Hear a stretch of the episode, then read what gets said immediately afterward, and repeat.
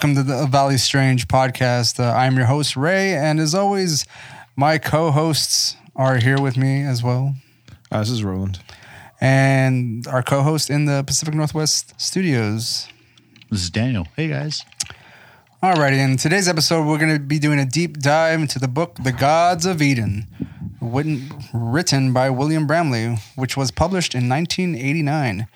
And for this episode, it's part one of our first, of, of, what, part one of a four part series. Uh, we're going to be Uh, covering. probably ten. You know, there's like eight thousand chapters in this fucking book. Yeah. Uh, we'll be ca- chapter. ugh, we'll be covering chapters one through ten today, yep. and um,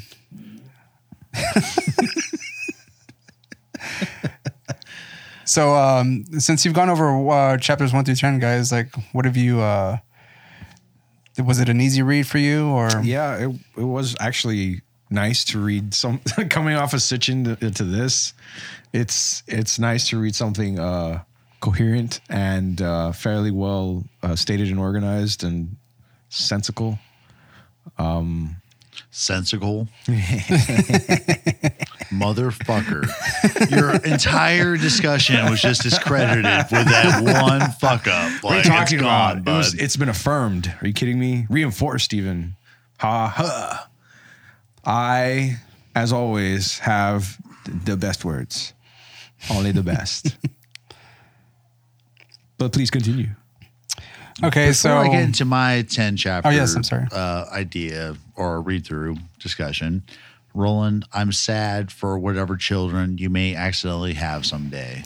Ah, I, it would have to be. I'd hope very much. Uh, otherwise, never. But the uh the first 10 chapters for me, like it was it was cool. Like uh I think I've read through them, I guess, like three times now, uh, maybe four. I can't remember time, how many times like I reread the first chunk of things because uh, we had our initial fail out episode on this, and I read it I think like one or two times. I think I read it like twice for this episode, so maybe I'm like upwards of like five overall of the first ten chapters at least.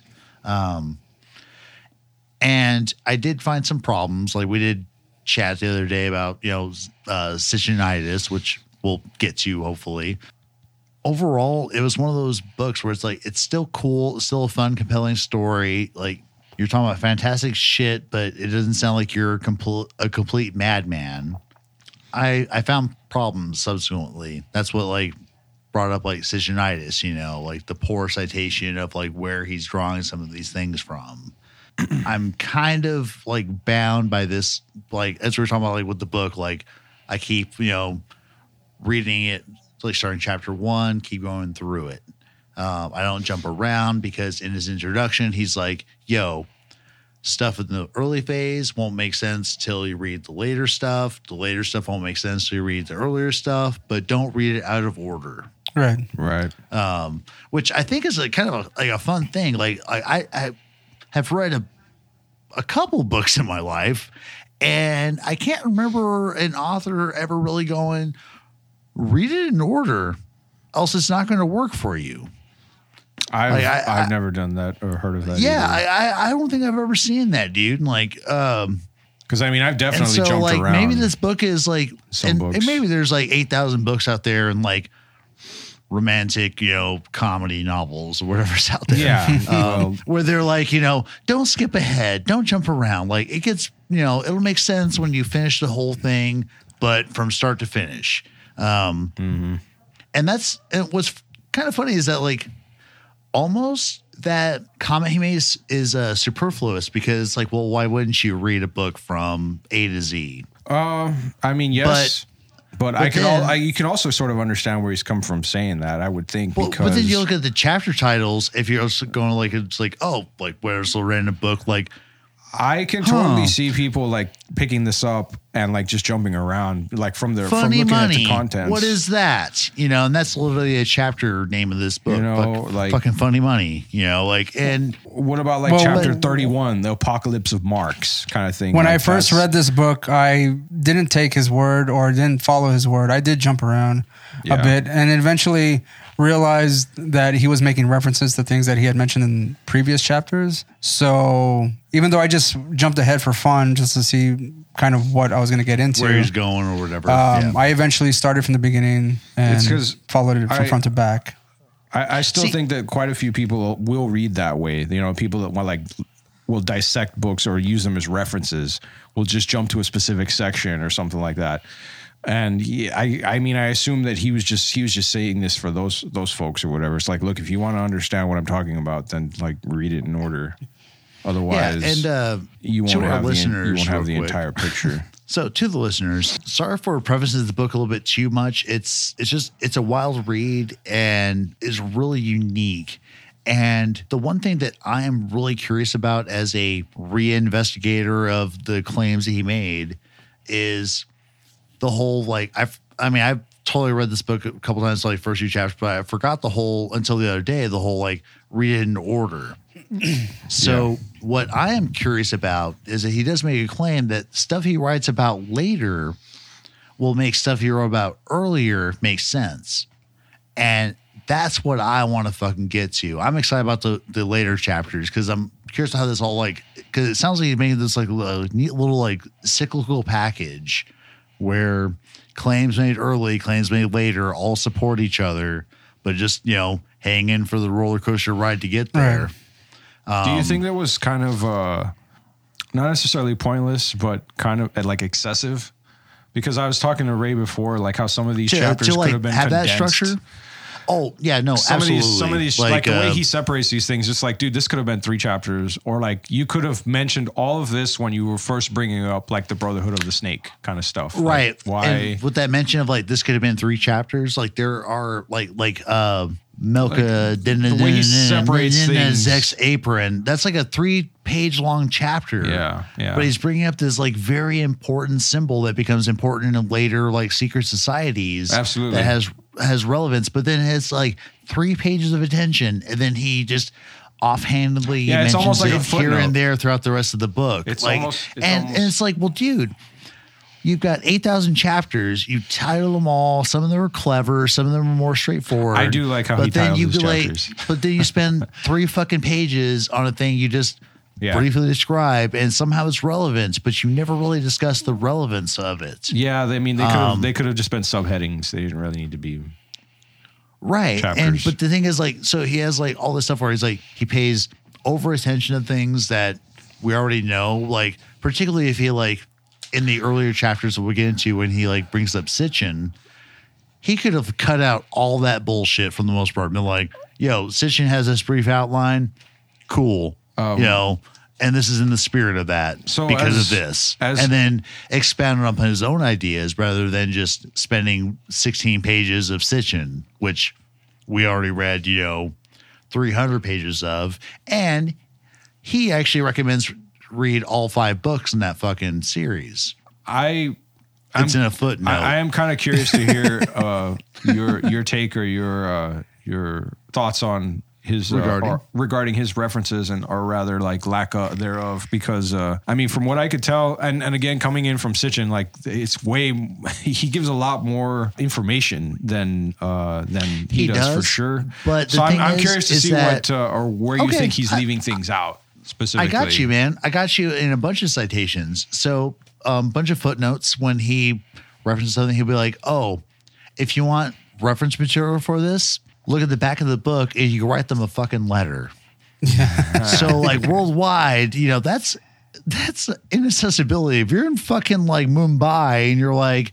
Oh, this is really fucking cool, and I can ask him questions. Granted, this was take you like three months to get a fucking response if he gets the fucking Yeah. letter. This is know? also written well before the you know like And also, it's not even to get into Bramley. He's like, oh, write a letter to these random assholes like over in this end of the world, and uh, you know that's the that's I mean, the that- proof I got for you. So it's like. It sounds more like a limitation of the time, I suppose. Like if I was going to No, think it's not that. even a limitation of time. When- Like, like, yes and no, because like he just said like, oh yeah, like if you want to go out of your way and write these guys a fucking letter about this, Yeah. Go for it. But He- otherwise, trust me, he- I got you. Yeah, he's he, okay. I will give him this. Like he I does hope I'm have not like a pretty. insane about that. Like, No, like, he does kind of rave and joke. quiet, and he he does have like a like a funny tone about everything that he, that he talks no, about, I'm here, just which listening I, I do like, but at the same time, I can see. Yeah, Well, I know you're listening. How that's that's- Well, right there. I- That's I- a I wanna- That can be a problem. I want to say to the fact that Bramley seems like he's trying to condense his work into like one book, and we'll go uh, over the fact that he's he's not necessarily he doesn't consider he himself a fun writer. at himself. It seems. well, to I'm me, just saying he doesn't right? consider himself a writer, or rather at necessarily. his topics Um, he and how he came to this. let, let me actually go through a, a, be- a bit of a Oh, see, so yeah, background that's on what I was going to say. Like this would be a good segue to talk about. When before you do that though, when was the book uh, published? 1989. Okay, all right, that's all. I was. again, Roland. I know, I know, I know. I just I need it again. Oh, and so like we'll probably I have to need it joke about this again and again, but in the early chapters, he talks about like future moon missions, which just makes me laugh because like we haven't been to the moon since like the seventies, right? Like, nah, we send a or maybe like early eighties, but like he's just like. Future missions to the moon will elucidate some of these phenomena, which we'll get into, I guess. Um, and it's like, dude, we haven't been back in like fucking 40 years almost. Jesus. like, shit's expensive. So, um, giving a bit of a background on William Bramley, again, he doesn't have much of a much of any of a social media presence, so you can't really go out and find him and talk to He's them a sub- specifically. we the should make a only subreddit for the him, only guys. contact information that he has and on his website, which is a few uh, pages, is um, email to his AOL. We need to give him Account. a presence on YouTube so that he can that Roland, forthwith actually, banned. your your Reddit idea is brilliant. We should do a subreddit. Well, I mean, you should check. I mean, there might be be a Reddit for him. Well, we can make one. It's like, who is William Bramley? And be like, hey, does anyone have any information on this dude? Be like, hey, I was his neighbor when he was like five. And, you know, So regarding the fact that uh. William Bramley, pretty much as a child, would write what he called uh, one of a kind editions, was basically stuff that he wrote for himself. He said uh, there were stories about kids with cooties or like I guess diseases or something, and basically that's pretty much all he did when he was a child. Nothing to publish or anything like that, just shit for him. And but he began writing officially at the age of 26 uh, when he began researching for the book The Gods of Eden, which we were about to go over. It says, but before this, he had obtained a bachelor's degree in sociology. And according to Bramley, he had never intended to be a writer and only felt compelled to write unless he was inspired. And to date, yeah, he's only authored two books. The other being uh, Jesus Goes to Hollywood, which is the alternative theories about Christ, which was published 16 years after The Gods of Eden. To my knowledge, he hasn't written anything since, but he has two books to his name, which you can find on Amazon. And okay, I've mentioned before, no social media presence. Um, as we can see here, there's a couple of subreddits, but I think that's mainly like the same It's- YouTube video or the the, Yeah. the, re- the guy reading the Gods you of Eden. You can find people on- like posting on- online. questions on like r r slash conspiracy or r slash ancient aliens or like high strangeness or Yeah. ask historians. I think I saw another one, alternative history, just like And we are did mention like uh, UFOs. he in his uh, if you go up Roland to the Oh, there is one here. There's a Brothers of the Serpent. there is a, a PDF of this book, but on his website he does bring that up that um, he did not authorize that. Yeah, So it's just someone who basically ripped him off. Mm. Actually, there there is a, a consumer alert on his website. It says an unauthorized PDF version of the Gods of Eden has been posted on the internet in violation of the copyright. The PDF is apparently a photocopy of the authorized Avon paperback edition and has missing pages and pieces of text. Someone calling it's this him one, or but herself, whole. Sunlight Publishing, had taken his PDF and made an unauthorized Kindle version from it that was uh, sold on Amazon, although it has since since been removed. And there is also an unauthorized Spanish language edition of Gods of Eden Yeah. that has been made available on PDF on the internet. I do not know. Again, this is his words. I do not know who translated it, and I cannot vouch for its quality or accuracy. Authenticity. But Well- he, he he does follow it up with the. I am flattered that there has been so much interest in the gods of Eden, and that some people feel passionately that it should be shared with the world. However, illegal publication of this actually harms the author because quality and accuracy cannot be controlled. and what the author wishes to share may be distorted. Get fucked, pirates. Yeah.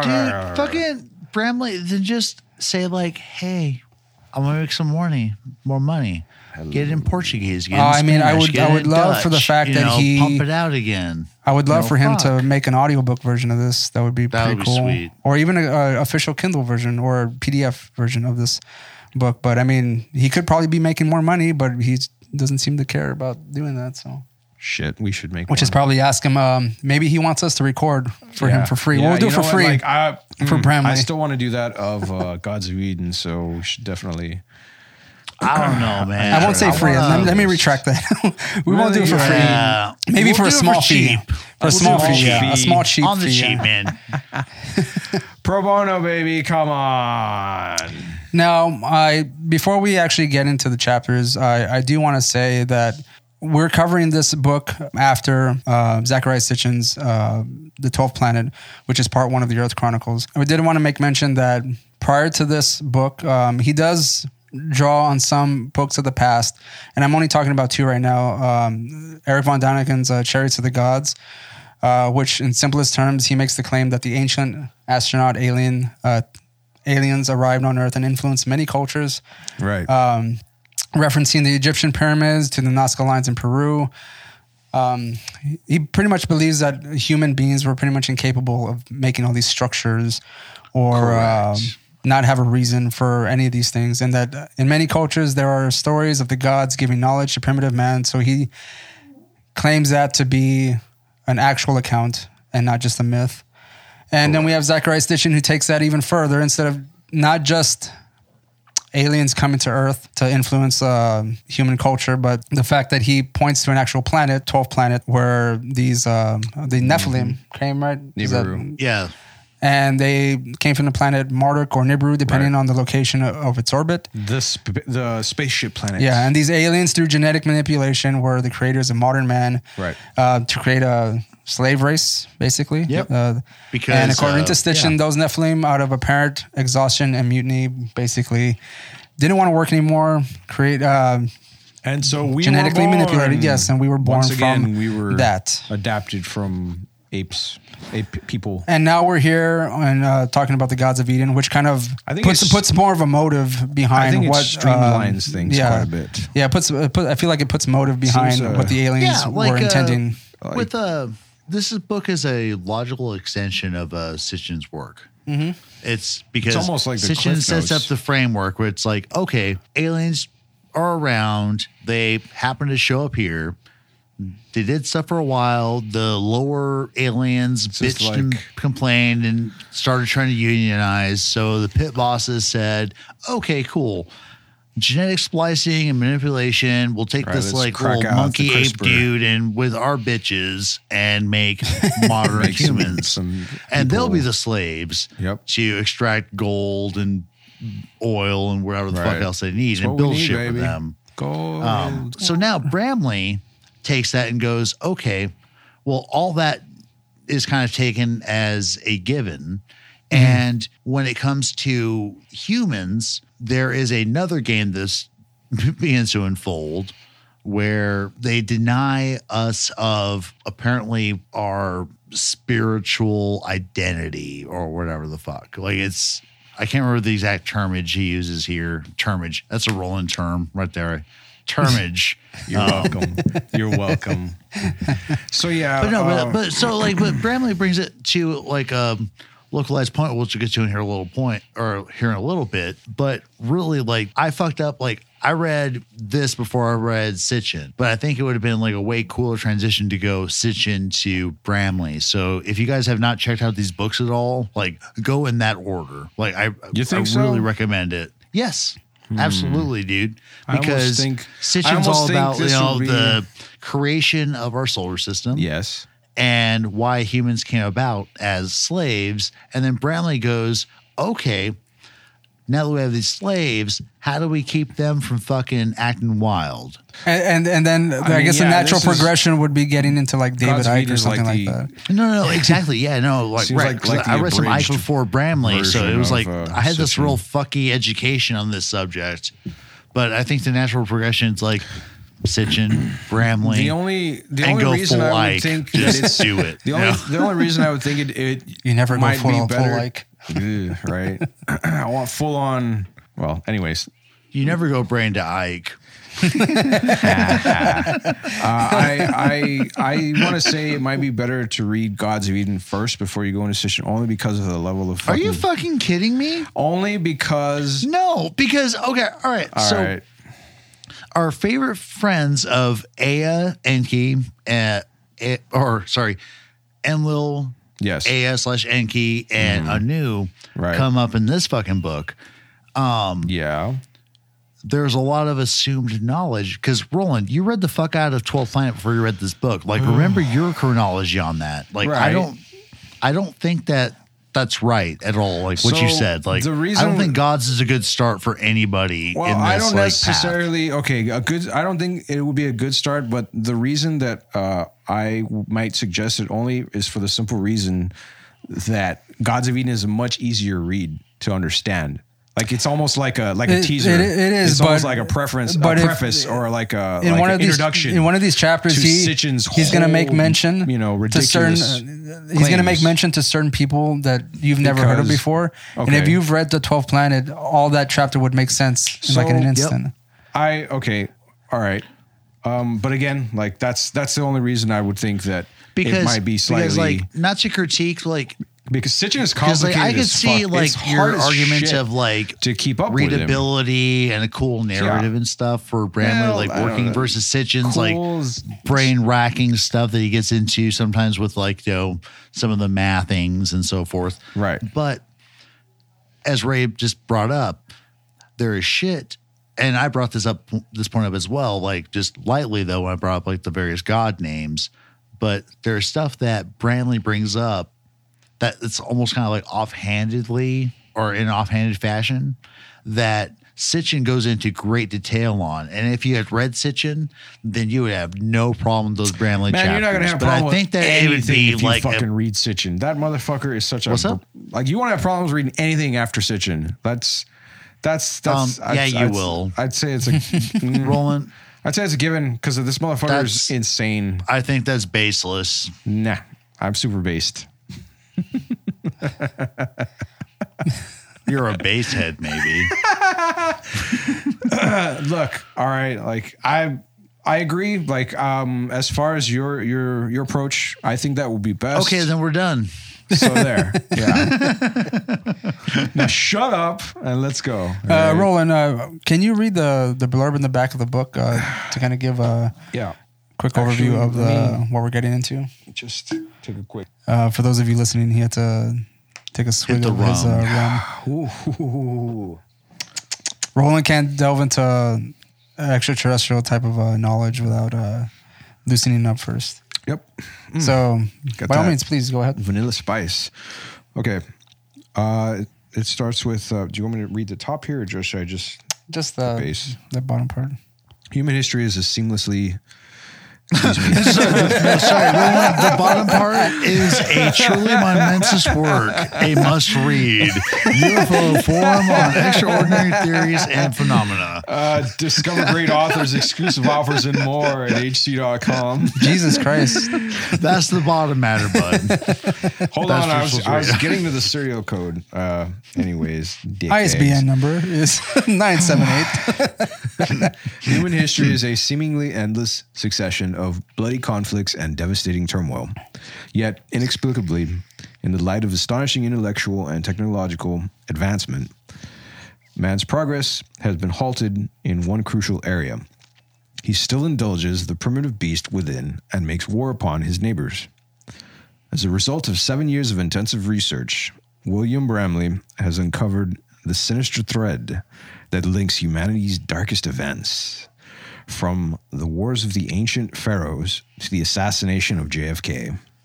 In this remarkable, shocking, and absolutely compelling work, Bramley presents disturbing evidence of an alien presence on Earth.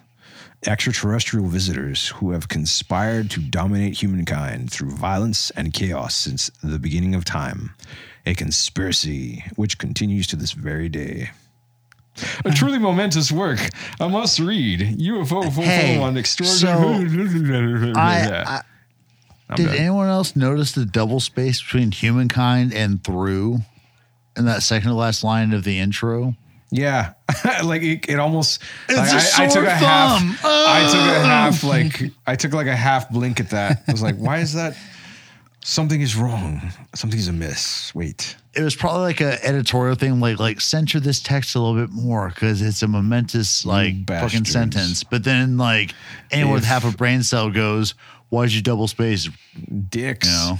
it's because the the beginning at the end of this uh, sentence would have been put on the next line, and then like we would have had one line that just says to this. Uh, you know, it would have just said this very day or some shit. Then fix the font size, man. Just Yeah, I know, Blow it up to fucking sixteen here. or something. You know, fuck you guys, man. Lazy ass fucking editors. How dare Fuck you you guys. No, yeah, exactly. No, how dare you? How dare I work for fucking like you know Exactly. Proofreading- 45 hours a week proofreading slinging much, burgers, You bastards. hating my life. And, And then you some fuckers can double space this bullshit and make fucking thousands of bucks. Go suck a dick. I hate you guys. Fuck you. professionalism. Oh, wait. Let me compose myself. All right. Down the hatch, all better. All right. so, Ah, it's- that's- moving on, I guess, normal. with the Gods of Eden. Chapter, one. The search begins. Okay, so in this uh, chapter, Bramley uh, begins by stating that uh, his original intention when researching and writing for this book, which he apparently started in 1979, was to be about human warfare. And he was not happy to end up researching UFOs. Didn't stop him from writing this book. Though. Did not stop him. Yeah. Do you think like Yeah, if he's and, writing if he's writing this book, like he's just kind of like unraveling this stuff and going, Harump, harump, "Oh my god, harump." UFOs again, UFOs again." Well, Yeah. yeah. actually, I want to know, like, because he was like, I think writing a, his thesis about this shit, right? Like, Yeah. About human warfare and Yeah. researching. And he, oh, we'll get into it, I guess, a little bit more of his like motivations. But um, once we get through the motivations of like why he wanted to like write about UFOs, Or he rather, fucking has this like, He ended up writing. why didn't he think about anything fucking else? Like, That's true. Why didn't he I go mean, in the like Illuminati? Like, okay, so the Rosicrucians spurned the Illuminati and they're the ones, you know, controlling us from spiritual enlightenment because they own it all because they know the secret. He doesn't go there. He goes fucking aliens. And I just don't know like how like cuz he admits in this chapter how he didn't want to fucking talk about aliens. Mm-hmm. Yeah.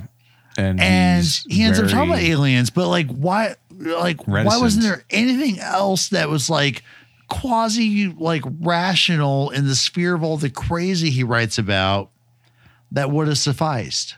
Like i just don't know how you gone like oh illuminati they got us Um, okay cool you Ray, know? is this one of those books that you've sort of farted around with uh, off and on through the years, kind of thing?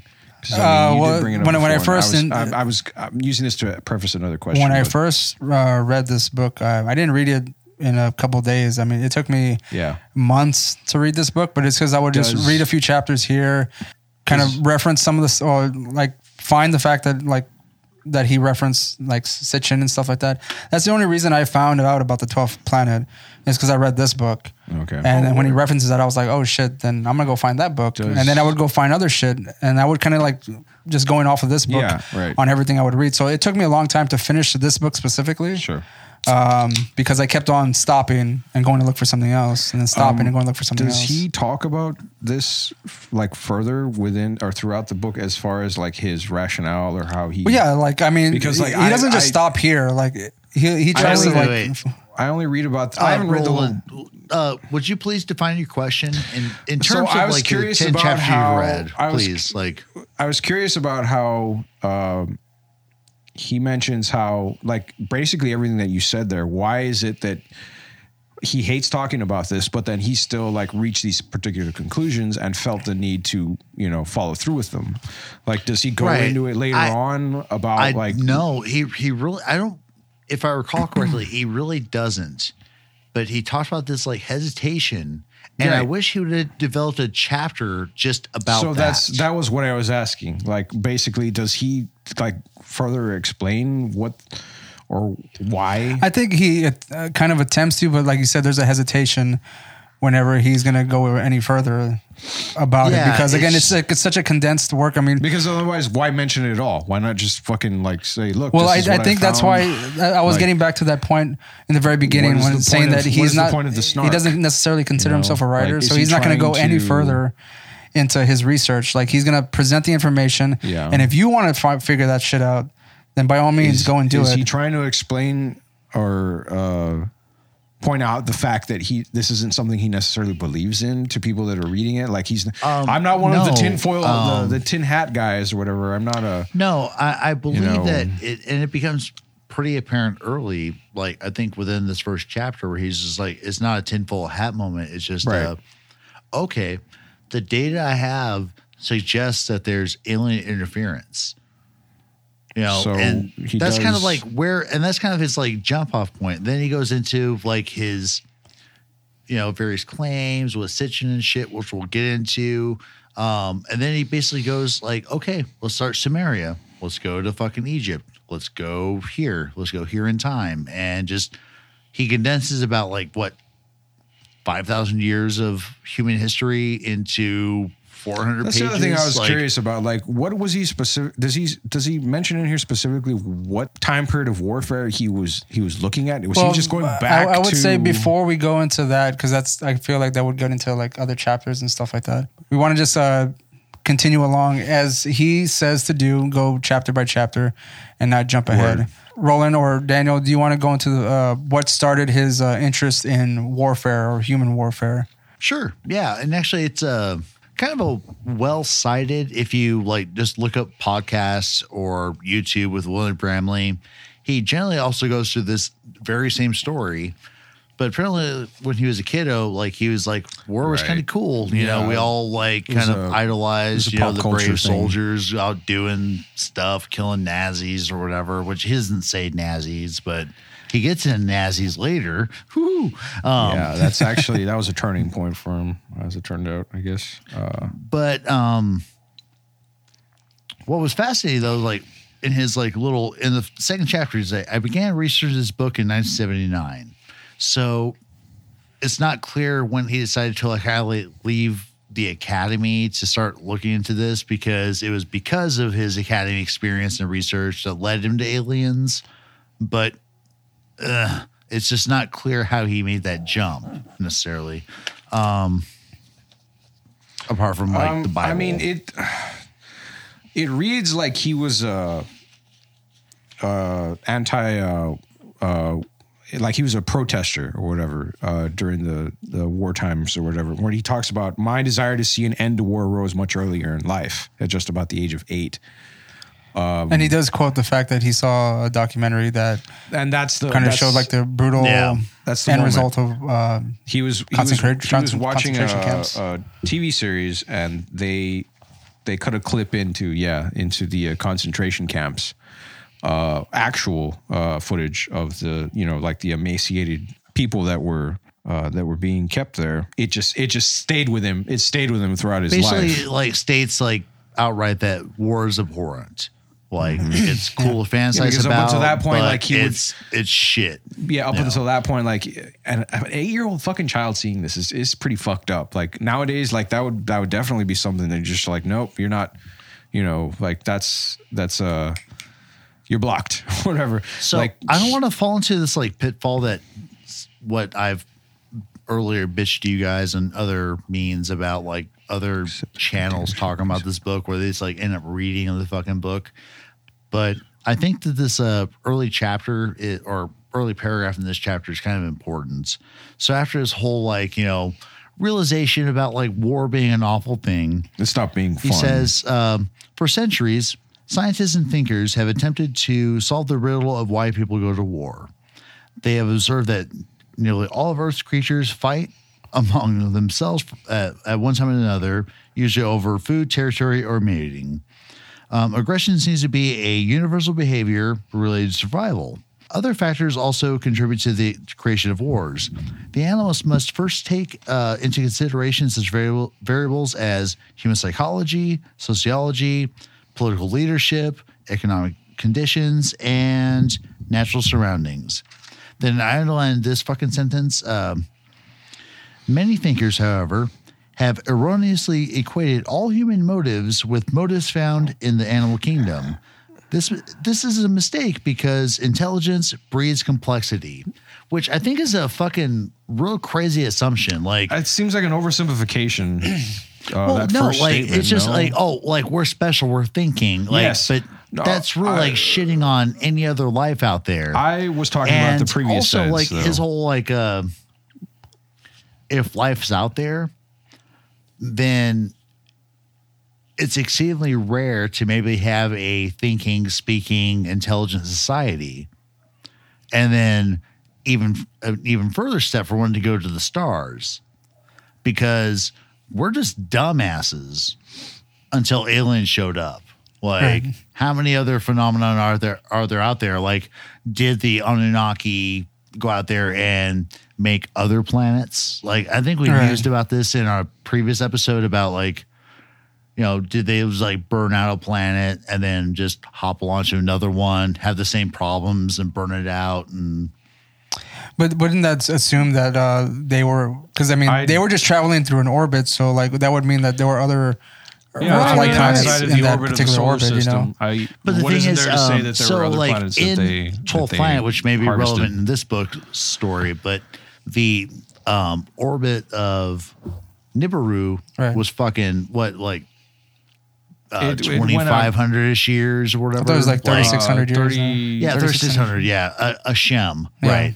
So Yeah, something along like that. that. Shem, well, that path took it like Outside of the solar of the bounds that we know of, Right. For our solar system, so like, who knows what like fucking borderland planets that may have been out there that Right. they, you know, set up shop, burned out, and so like maybe Earth was like one of the last ditch efforts, or just another planet it's a along the stopping point way within this of system. You know, you know just harvesting resources and and maybe maybe it's a trick of the Anunnaki or sorry the Nephilim when they send the Anunnaki who are the lower gods out there maybe it's like the newborn like the new generation they try it out like all right let's send them to earth. Let's see if they bitch like their fathers and mothers did. And then they're like all right cool. We'll make a fucking you know monkey race for it or a fish race depending on the planet you know like like could that be a thing? Like with these aliens? Because like it, it it seems like apart from like certain sympathetic gods like uh uh fucking enki humanity would have had it really bad if he wasn't a part of the pantheon. And was that relevant on other potential planets that the fucking anunnaki burned out as they went through the solar system? Like I mean, it's possible. what We about no Mars idea, too? no Because I mean, Mars gets invoked later in this book, and the Moon. Like maybe the Moon had some shit going on when it was still like a idea. Dugai or whatever the fucking initial uh, Oh, I forgot what his name was. Before name it it had when it was the emissary of Yeah. uh, fucking uh, Tiamat. Yeah, but- oh. Kingu. But all that aside, like I, I just kind of wonder because like a lot of these books we read have been like very Earth-centric, but what if these like Nephilim or Anunnaki, whatever you want to call them, are a, just a crazy colonizing fucking source in this part of the universe? Seems like a uh, pretty good assumption to have. like like I don't know like like how long have they been around because um I mean we only have like the alleged humanities accounts of these dudes Right. um but I mean, it, it, again, it seemed like um, a, like a rational assumption to have. I mean, because of but the Bramley brings up something interesting though with uh in a like chapter 3 I guess which we'll get into in a sec but it's that whole um longevity of the the gods how long they lived or whatever. And he has like a interesting little uh, bit about that but i think that's like in chapter three. So Okay. let's not jump ahead. Let's continue through with the bramley chapter one. So, okay, I think the the last thing I want to mention as far as chapter one goes is um, his reasoning, I guess, uh, for kind of continuing on with the war, and I guess, I guess a hint of sort of kind of making that conclusion that it's either aliens or some kind of uh, nefarious kind of uh, uh, elite peoples or persons or things that are kind of controlling us, and that is war. Is it the italicized stuff? well, it's uh, the the fact that war. He thinks that war is a valuable commodity, which doesn't Yeah, seem yeah, too yeah. far fetched. War can be its No, own yeah. valuable Yeah. commodity, and, that it's an effective um, tool for maintaining social and political control, control over a over a po- population. large population. yeah, which is really sweet because like he carries through with this again with uh, Earth examples and space examples um, I'm with that. I very could idea. swear And that I've, it's I've heard that idea mentioned in uh, other by other theorists. So I mean, it doesn't sound um, completely unique to Bramley. no. I mean, unless I mean, he Well, no, like he's citing fucking Machiavelli. In a yeah. lot of Well, see, this, like, that's what I'm saying. Like, that's what we were mentioned about the things the, his his he uh, mentions. things he cites or things he's referencing. Um, this this book has a whole bunch of um footnotes in there. It just depends on Which the footnotes you can write a letter to some random ass publishing house and maybe get a copy of the data. Yeah, that's that's a lot of the proof here. Okay, so anything Go else? out of your add- way. I'm not going to help you. Anything else to add Um, to chapter one, guys? Before we move on to chapter two. Um, I think just again to uh, bring up the whole uh, fact that he did not want to study this. Like I was just uh, reading the last couple paragraphs, and he's like, "What resulted Seems from this modest goal was one of the most extraordinary odysseys I've ever taken." You know, he uses like very bold words to talk about his trip from, "Oh, why do people fight?" to aliens. Oh, you know, but I think that this intro chapter is a very solid intro to the craziness held in this. I think book. he was interested in the topic, but he didn't really like. He was very grudgingly admitting to it. Uh, what is it? What does he say here? As I probed deeper, however, I was compelled to face the possibility that some human problems may be rooted in some of the most utterly bizarre realities imaginable.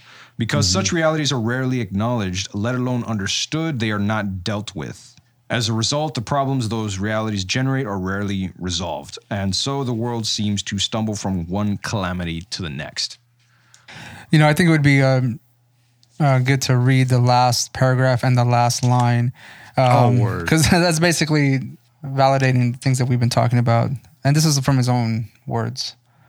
Uh, says- I- I- but it's, it's so dramatic. It's so dramatic. His It's so- Yes. got a sense of humor. It's so dramatic. You know? Yeah, yeah, yeah. Um, says, I will admit that I began my research and had a bias about what I was expecting to find. A human profit motive as the common thread which links various third party influences in mankind's violent history. What I found instead was the UFO. Nothing could have been more unwelcome. I'm welcome, I'm welcome, I'm welcome. Mm. Mm. So chapter, two, we have, north, the south, the east, and west. You bitch! We're in this together, and you fuck you, man. Ah. the northwest, the southwest.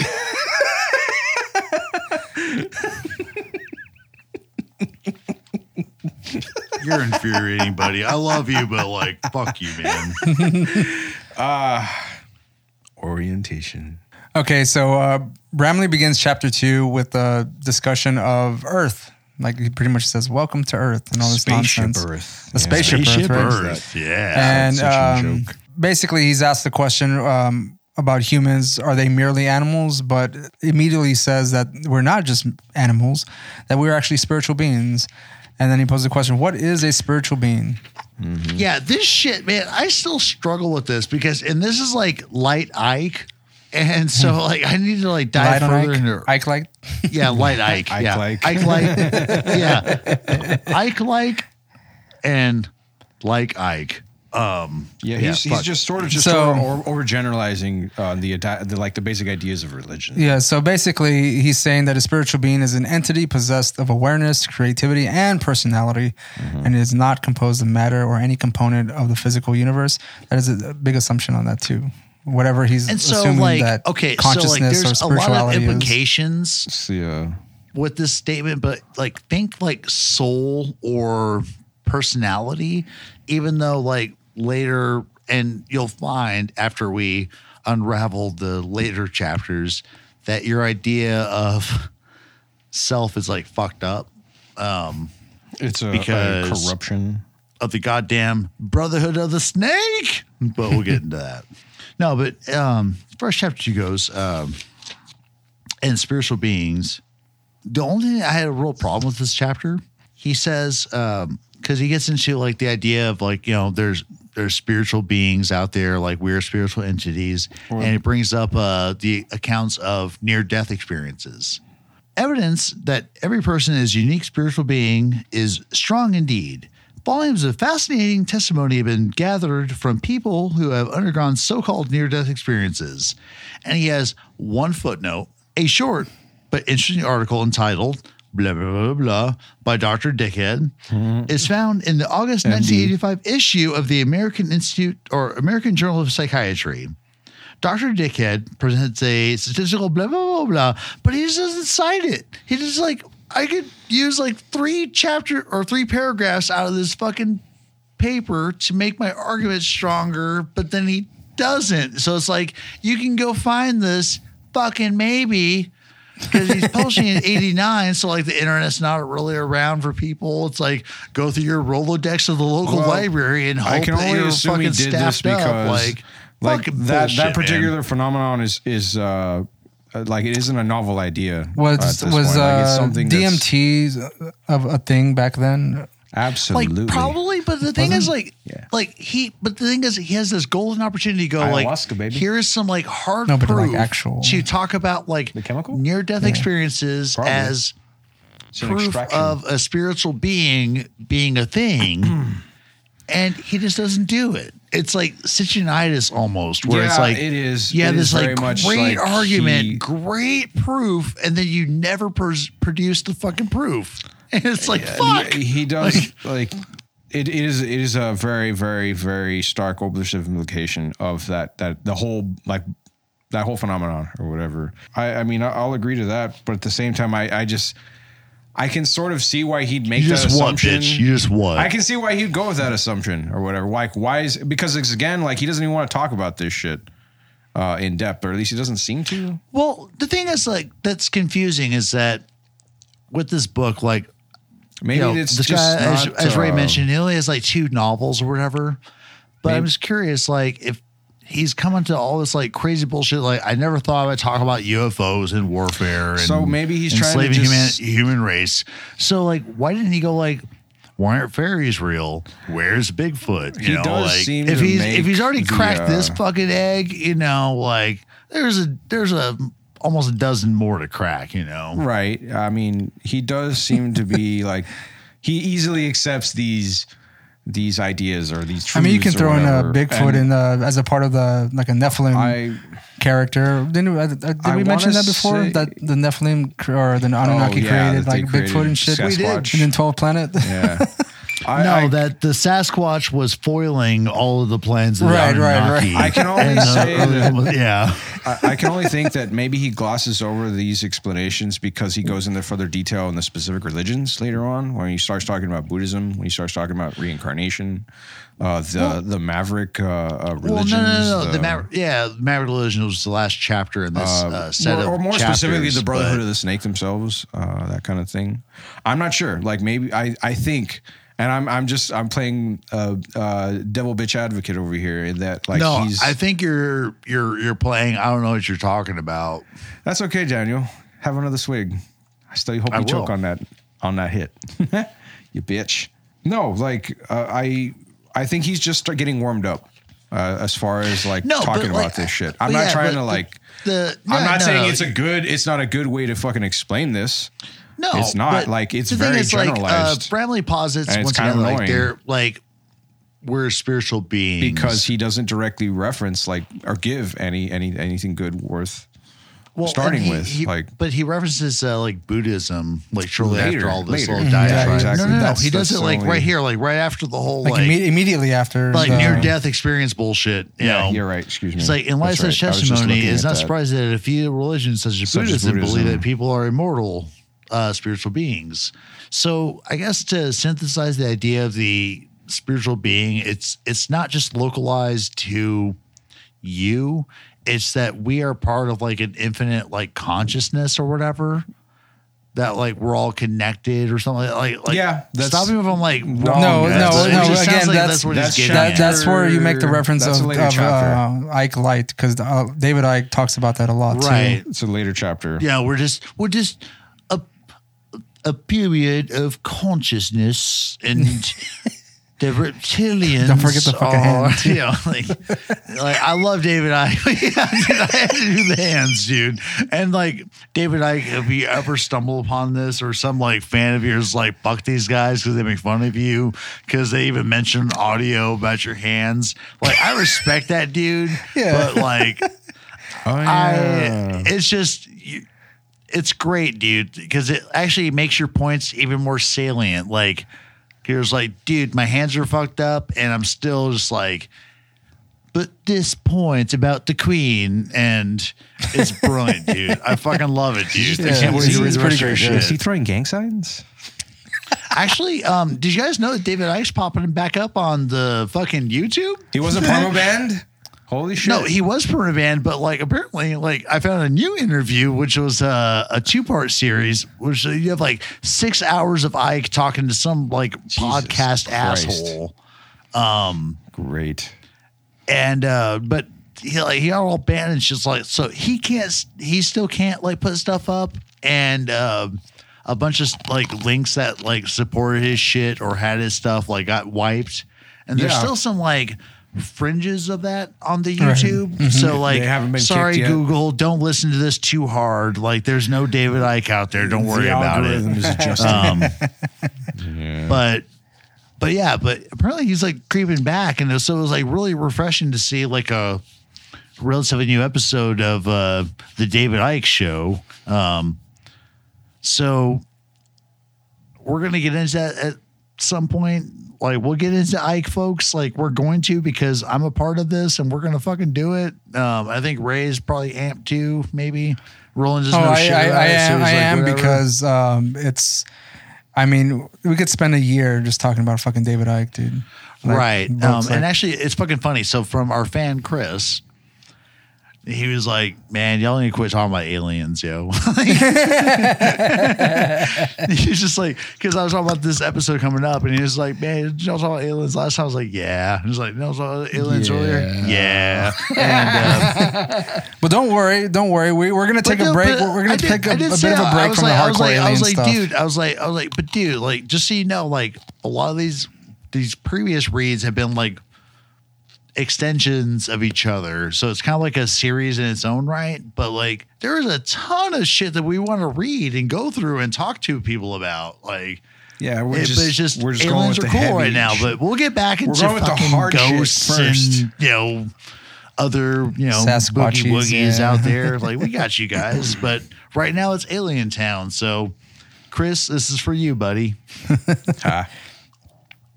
So um, he mentions that death, of course, we've talked about it, it's kind of the abandonment of the body during the time of intense physical or sometimes even mental injury. Oh, Now shit, he, he, asks, he asks like, why does that? What does that have to do with human warfare?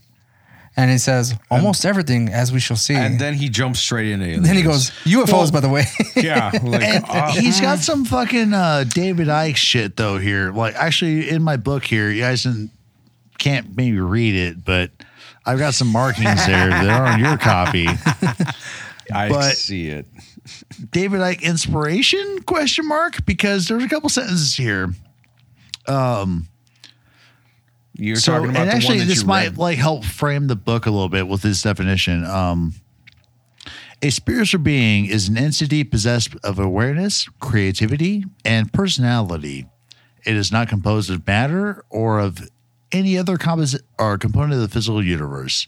It appears instead to be an immortal unit of awareness which cannot perish, although it can become entrapped by physical matter. The spiritual being is fully capable of understanding itself. So, actually, this is going to become really relevant, but that little point about like um the spiritual being is a immortal being that cannot like die, but it could become trapped in physical matter. Mm-hmm. So yeah, he's trying to use science to explain spirit. No, no, no, no, no, Roland. It's not even science. You, No? he's setting up his later seems like arguments about atoms. what the gods and what the brother of the snake are going to be Energy doing Energy is conserved because they're no, they're trapping immortal spiritual beings in physical matter, which is the only thing to be trapped in. So when you trap phys- or spiritual beings in physical matter, they cannot realize or actualize what they're supposed to be. So you can keep pimping them out for fucking, you know, Oh, fries you're, you're for two dollars. You're, you're, I'm you're talking about what he's talking about, uh, no, so like I'm remembering, I'm remembering like this this uh, section from the later chapter where we're talking about how the fucking Anunnaki uh, kept control of everyone. God damn it! People would die, and then they'd figure out a way to put that energy into another vessel and put them back to work. if I recall, Um, And another thing that's uh, a bit that's like a David Icke connection and later book connection. Um, quick sentence: During life, spiritual beings tend to utilize almost exclusively the perceptions of the physical body.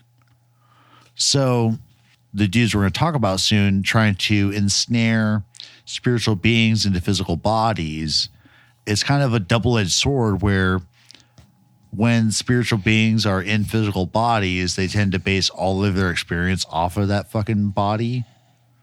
So it's like the fucking Anunnaki are coming in and the physical body to deny the spiritual being of itself are just it's a pincer move, dude. It's fucking it's a trap and I don't stand I, I don't respect it at all. that sounds like what I just said. Fuck you. Um, You're Roland, wrong. you're trying to use science. Get out of here. God man. damn it! Both of you get fucked. All right.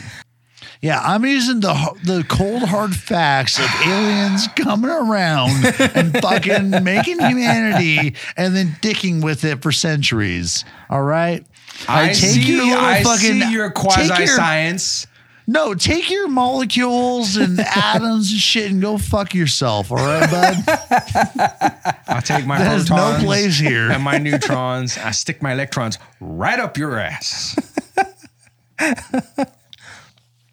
Oh, you would, but I'm a spiritual being. I'm everywhere. Ha. I'm comprised of empty space, and so is your fucking asshole. Are you gonna stick it up everyone's asses? Are you gonna do that role? You're gonna be so rude. You know what? If it comes to that, I'm okay with it. Hey, you're a superstar, right? If that's what it takes. I want to uh, segue into chapter three, which uh, involves uh, a little line from Bramley here, which I find rather amusing. And it says that the UFOs appear more and more to be one of the grimmest realities ever confronted by the human race. Keeping the points of our brief orientation in mind, let us now begin a deeper probe. UFOs. Truth, or fiction? So, like, actually, this chapter is really nice. Um, from the like, I guess the first half where he just gives you, you know, just the no, it's just a historical overview of uh, UFO investigation from like you know the the state. There you go. Actually, dude, actually, we need to hit up Jonathan Frakes to read this. Who the fuck is Jonathan Frakes? He was Commander Riker in Next Generation. I guess you're Well, I, getting. haven't, I, have, I, haven't, I haven't- I 90s. haven't watched Next Generation like as thoroughly as Um, you guys. secondly, have, so. did you ever watch uh like it's like Believe It or Believe It or Not, Not? Truth or Fiction yeah, or yeah, whatever? yeah, yeah. That Yeah, that so guy. the guy with the goatee or whatever. Yeah. Yeah. He should read that shit. UFOs, truth, or fiction. We'll be right back. Have sex with me. yeah. Let me just get into a little quick introduction here.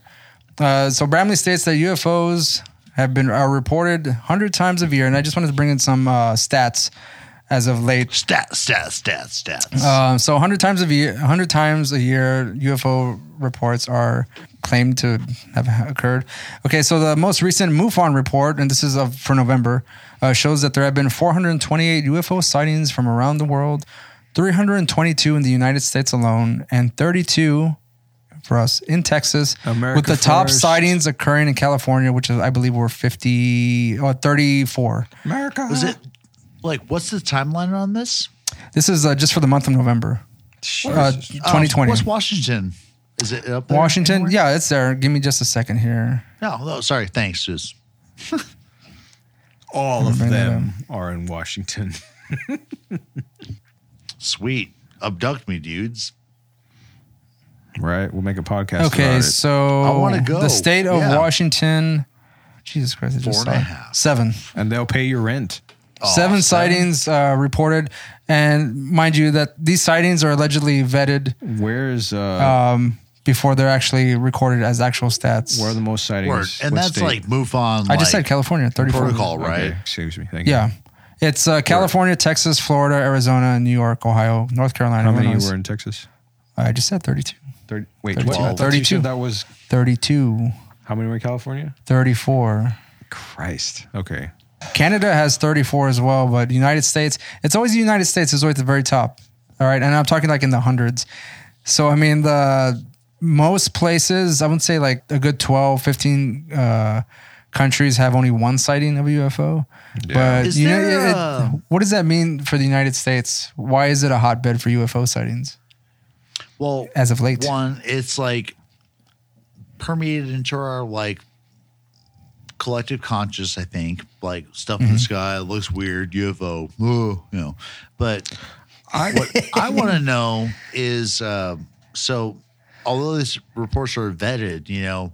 Are these, you know, cell phone shots from people? Like, what is the data sets that they're working with? Um, I don't have that much data. I have to be a MUFON Oh, like, member I- to I get those just kinds of stats. Like, like how, like, not really like you know, throwing a you know indictment at you. It's just Mm-hmm. like really wonder like where how MUFON you know determines whether these are like legit or not. You know, Mm-hmm. because They, I mean, Um, well, let me give a little bit of uh, information 'Cause regarding trust those uh, 428 really, you know? UFO sightings.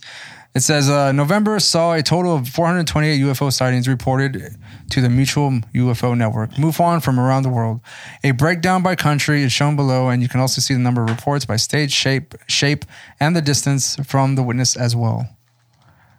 So if I go any any further, so there were less than a hundred reported uh, 100 feet. Um, there were 46 uh, reports.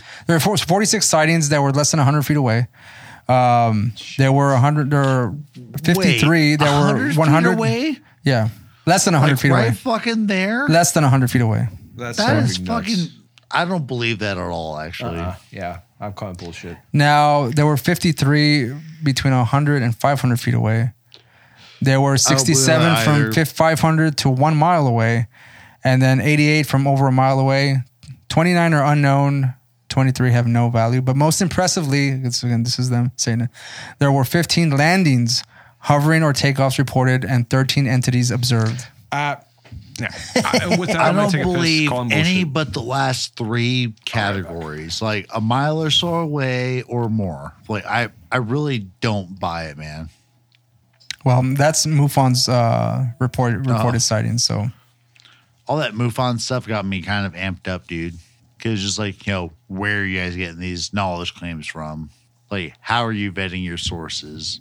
that would be something to research. But Well, we should actually ask uh, particular actually, that becomes- uh, actually, investigators.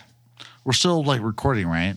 yeah. mhm. Um, see, that's actually something interesting because I want to like wonder because, uh, or I have to wonder because, uh, Bramley brings up like all of the kind of the general rigmarole history of like Project Paperclip and all that sort of bullshit. Um, all of the, you know, probably really poorly funded U.S. military investigations into the phenomenon of UFOs or whatever. yeah, he does mention But- that the the person but- who coined the the the term uh, unidentified flying objects was a Yeah, he was trying to like more Force like captain? make it more legitimate, which is I think was admirable because And- the term was flying saucers. And Yeah. he was like, yeah, up no, until no, that no. point. it was Yeah. Ed, Edward uh, Ruppelt, I believe. Yeah. Uh, he was a captain. Captain. Yeah. So uh, I just give that guy has a bit of a background in ufology and he was he started off with uh, I think it was Project Grudge, and then it kind of turned into Project Sign and then Project Blue Book. We did mention these uh, these I- government yeah, we official did. uh, investi- yeah, UFO like, investigation it, it stuff at feels one kind of lame We did to like bring Blue this up Book. again and again, but like just for It's our relevant. listeners' sake, like just know, like, okay, cool.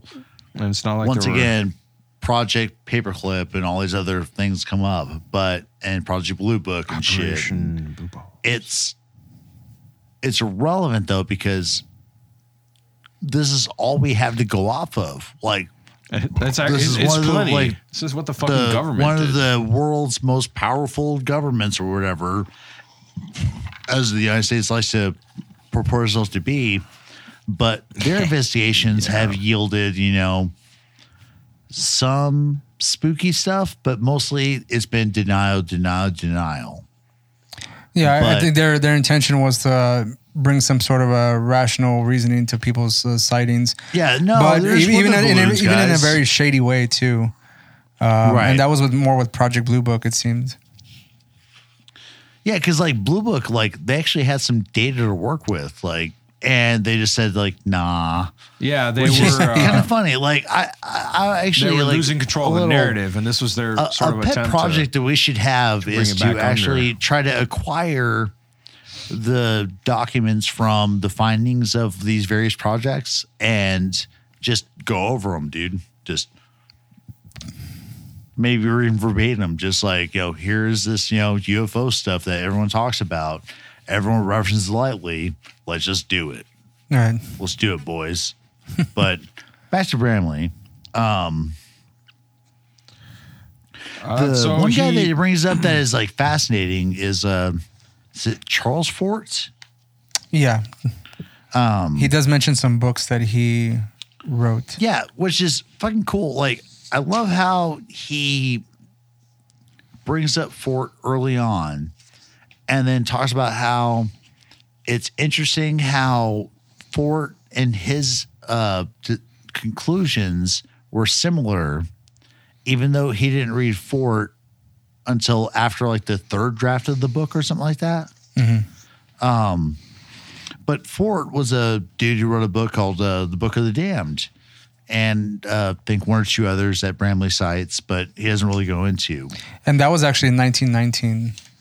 So Right. you can say that this person, school, yeah, this person was uh, mean, entertaining this old idea school as of back in the day, like even before the the big uh, chariots of the gods came around. Yeah, as dude, far as modern like- times, like, yes. he might be like one of like the forefathers of spookology when it comes to That's possible, yeah. UFOs.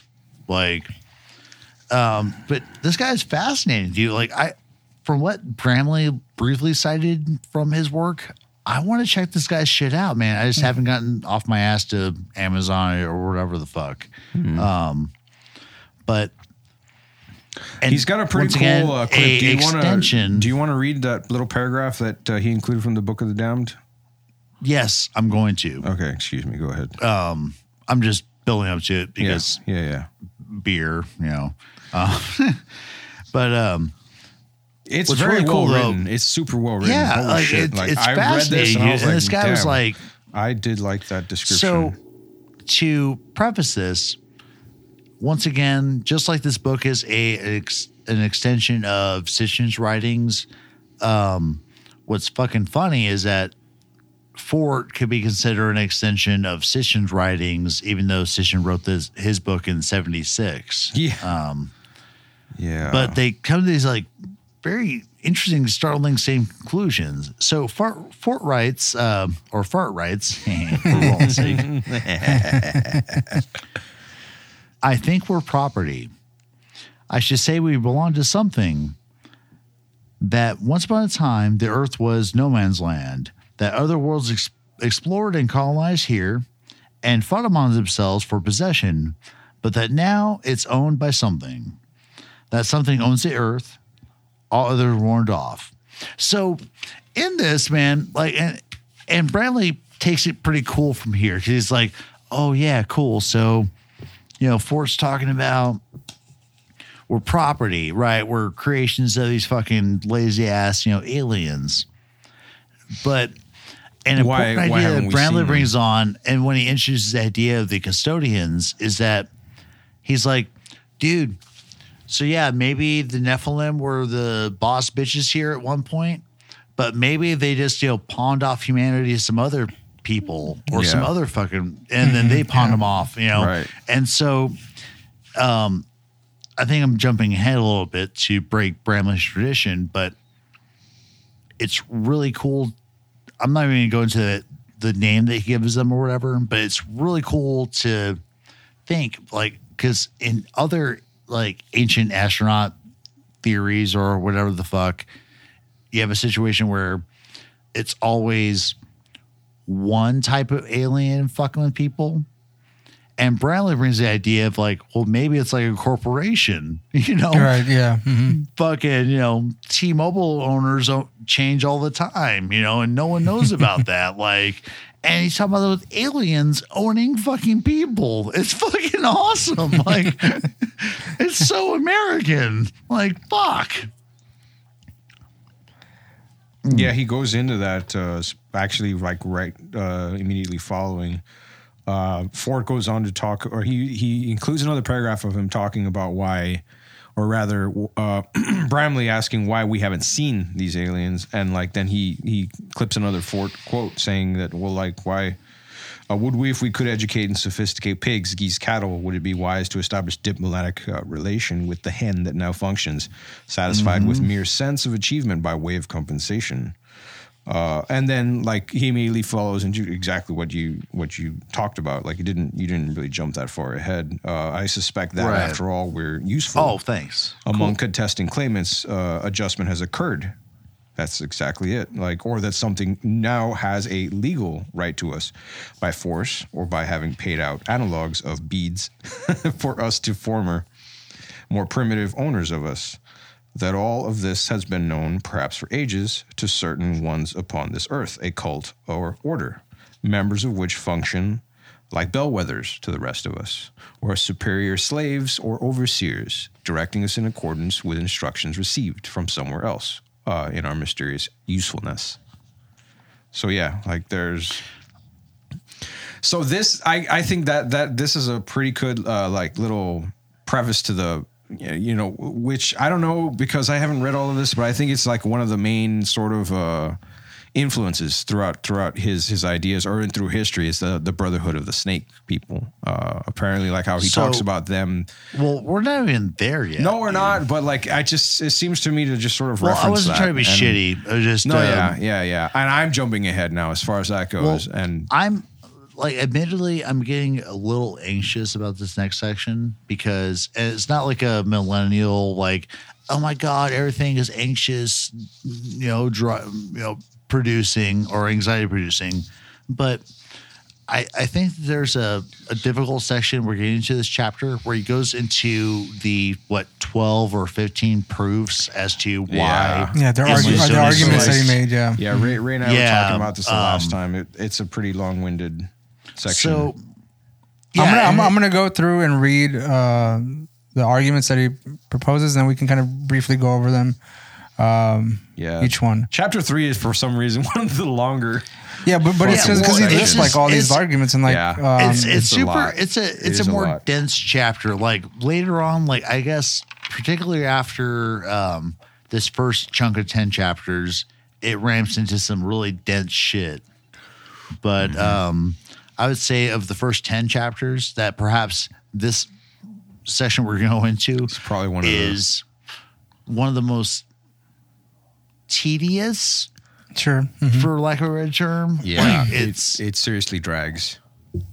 yeah But I mean, um, we're and he's I- trying and to pose all these a lot of questions without. problems with some of the proofs. but we're, we're all like under the assumption that the the UFOs thing is supposed to be true, and he just goes through and just is either just trying to solidify that fact for for himself. So let me just go over number one here, and again, let me just read this before we actually yeah, go yeah, into yeah, that. go for it. But Yeah, I, I have some comments on this one particularly. Okay, some uh, persuasive sounding arguments have been advanced to refute the evidence that one or more extraterrestrial societies have been visiting the Earth. And some of those arguments are worth addressing. And this is number one no, intel- no intelligent life other than mankind has been proven to exist elsewhere in the universe. Actually, would you read that first paragraph though? Like he just just disproves it, right? that, Immediately like- following. Sure. So it says, at first glance, this seems to be true. However, one need only look right here on Earth to find the other intelligent life forms. Studies of dolphins and other large marine mammals have revealed a high intelligence in many of those creatures. Analysis of other anim- other mammals have uncovered in some of them a level of intelligence much higher than previously believed. Do you think that's like an argument of semantics though? Because I thought the general No. assumption, I thought the general assumption to the idea of there not being intelligent life or proof of it within the other universe is that Oh, they're talking about shit. intelligence, like human level intelligence or higher, advanced. Not this little, like, I mean, not to Right. disparage dolphins, but come on. Not like, that like fucking Fucking, fucking dolphin hater. bubbles. The fucking dolphin can get a fucking piece of fish from a trainer. Yeah, that's Talking shit on. Flipper, bro? fuck them, all right? Yes, I am. That show sucked. Uh, fuck Flipper, right? No, like so again, this seems like a not necessarily a petty argument, but it's just like a yeah, I'm kind of right, and you know, like I'm going to talk about this, but and so it seems like to take Bramley it a bit goes literal, on- too literal. I think in interpretation. I don't Bramley talked about this point for another like half page, but I have a Yes, he sentence does. underlined here, which I underlined, commented on, and I got to share. So he's basically talking about like the fact that like dolphins be smart, other things be smartish. Um, so why isn't So there the smart fact that they all flourish- else? Yeah. The fact that they all flourish together on this one small planet and it is an excellent indication that other intelligent creatures can exist elsewhere under the right conditions. Yeah, it- it's- okay. So this sentence itself is fucked up because it's like, all right, um, we all flourish. All right, cool. Apparently we flourish. Cool. All right, I'll, I'll accept that. But then other creatures can exist elsewhere like under saying- the right conditions. How like grand is that? So Exactly. it's like if Like, there's another Jehovah, huge- you know, like it's, it's like saying, okay, because there are amoebas, you know, there, there, there, there could be Borg out there too. You know, we don't know But that. the biggest critique I have with this, Because which, without this the is the thing I wrote down, and this is have- a personal note for me. we wouldn't have the When I was early on in my doctoral game, I had this site I wanted to work at, and when I presented the idea to one of my advisors and all the rationale for it, she was like, "Oh, you're taking stats, aren't you?" I was like, "Yeah." She's like, "Okay, well, in stats, what would this site be?" And it was a sample of one. Thus, there's nothing to compare it to. Mm-hmm. And so that thing stuck out, to, or that conversation stuck out to me, or stuck out to me when I read uh, this fucking Pastor Bramley, where he's like, "Oh well, there's plenty of intelligent and semi-intelligent things on here, on Earth, so that yeah. must mean there's something else out there." But he has nothing to compare It's it a- to. it's a- like No. we're we're a rock like just floating around that's we think is wacky because it has life. It's the but assumption we of- only know about like maybe a few hundred you know solar bodies around us, including comets, you know all that is, bullshit. Is that I forget the argument, but is and I, I'm probably fucking up the explanation to it. But is that the the idea or the theory of the assumption of the of uh, non-existence or non non-proof being like, look, if we have this and this and this. What isn't this, what isn't there to say that, that just like some There- kind of prob- isn't what- this, that it yeah. not that it isn't out Isn't there? that some kind yeah, of that, that probability kind of one of those like uh Yeah. like I- I forget, philosophic uh, argument fallacies Yes, or thank you. whatever. Um, but yes, that is totally there. So it's like and isn't you doesn't know, Sitchin the- use those same arguments? Pretty much, it's like the absence of evidence is Yes, evidence. thank you, thank you. I That's I got was trying you. Trust me. I was like, like this is a bullshit. Like, come on. No, and um, He's playing around. we'll get into it a little further once we get into this book a little bit more. But this like, is this is where I'm almost just like, are you being a smartass here again, dude? Like, is this like you're throwing in your your snark about how you really didn't want to talk about this and so like that was his first proof, right? You know, so yeah, second proof. twelve more to go. yeah, there's a million more to go, guys. And uh, I'll read the second one. Okay, go ahead. There has not been a single UFO sighting which could not be explained as a natural or human phenomenon. Therefore, all UFOs must be such phenomena. He contradicts himself because he should have stopped his book here because, like, if all UFOs could be explained as human or natural phenomenon, then UFOs don't exist.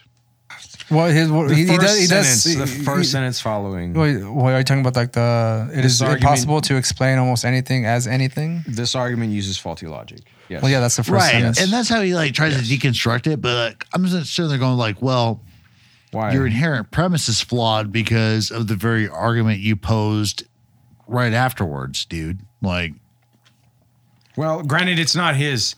It's not his premise. Like, I mean, apparently he's drawing these arguments from so, look in the in the next paragraph, is he stating the fact that popular like um, theory. where it says many UFO sightings are given? Uh, is it was it prosaic? Is that the way you say? Prosaic. Prosaic. Prosaic. Explanations only by ignoring evidence, which clearly reveals that they are not earthly phenomena. So basically, is he saying that it's just like a sabotage? They're trying to sabotage uh, evidence to Right. kind of just Like- like explain it, give it a rational type of uh, Yes. reasoning. in a like, way. What They're I think is intentionally really they're intentionally uh, ignoring. Uh, uh, like we'll get into this in a sec, but like, or like the later subject of this book, but I think it's funny how he spends so much time on these proofs, but they're baffling when he tries to over explain them. Does that make sense, dudes? Like, is he like 12 proofs of like UFO nonsense or whatever. And these are this is like the fucking hardest chapter of the book. Like, I'm good with all like the fucking Brotherhood of the Snake it took me a while. on. It took me a while to get through this. Actually, But fuck, dude, like overall, like his his like reputations are solid, but some of them are like really janky. And I think like point one and point two are the weakest. This is something that and then he just rolls with it because they get easier as we go along, boys. Yeah. this is one that could so definitely number use more number three reference. is uh, there has been no hard evidence of UFOs or ancient astronauts. And, it and says, this is um, really cool. I think this is like where he goes into the the math of it, and he talks about like he compares it to modern commercial air air air, flight, air flights. Yeah. and talks about how like there's such a low percentage of crashes, and Right. you're not going to find like a random black box like five miles away from where the fucking crash happened because that's no, not because how it we fucking extrapolate works. those those statistics into UFO sightings and the possibility Right. of the probability of of uh, of a crash. Um, And so, some- like, here, like- like he has some really good examples. It's I really actually cool. Like, I think like the math he runs on this, like after a while, it gets a little abused because it's just simple multiplication. But he said like, uh, let's assume that the reported alien spacecraft spacecraft in our skies has precisely the same safety record as American Airlines. right. Um, no better and no worse. Let us guess that 2,000 flying saucer flights are made over Earth every year. That amounts to five and a half flights every day. We will assume that each hypothetical saucer flight is made as a as low as as oh sorry as as a At as a at low. low.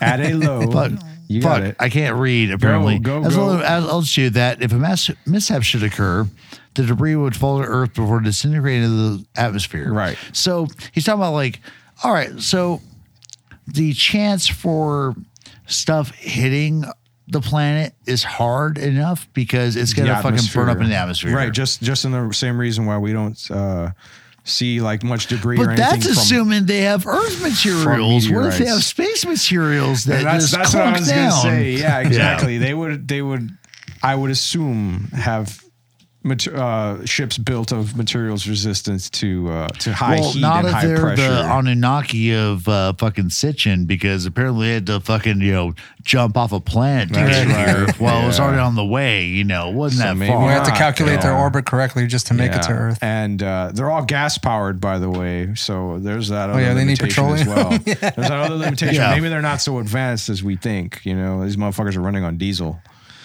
Okay, But, so um, so um, Sitchin c- continue. Or sorry, Bramley. it feels like Sitchin though. It does. Putting all the above figures together, we discover that a flying saucer would crash or drop a substantial chunk of debris only once every five centuries. And he ramps the math where he's like, okay, say it's twice the amount of fucking spaceships. Then that's only 10 every fucking few centuries and so on and so forth. So he makes this like really cool argument, I think, here. And I'm not sure if he borrowed it from anybody, but it's like it's unlikely that we'd have fucking hard evidence of a fucking crashed fucking airspace engine or whatever the fuck. Um, well, I mean, according to Roswell, we have a Well, spaceship no, no, no. crash. See, like if Roswell happened, then that would be like a outlier in the like Yeah, it's the- it's statistical the, uh, spread. Right. The uh, exception to the rule. right. Well, I mean, Um, I guess that I guess that, but that is the case for Roswell, though, isn't it? Because I mean, it's one of the only ones that have they've uh, reported as such a flying saucer has crashed and stuff. So I mean, Right. You mean the weather balloon? You the- mean the- the- yeah, sorry, the weather balloon. I thought it was The was official report. I thought it was the uh, the uh, cover up of the SR eighty eight, but uh, that's just me. Anywho, No, so like yeah, so like but the thing is um to add to Bramley's argument of like why we don't see much physical evidence of these fucking dudes like crashing or whatever. Um so say we have a Roswell incident.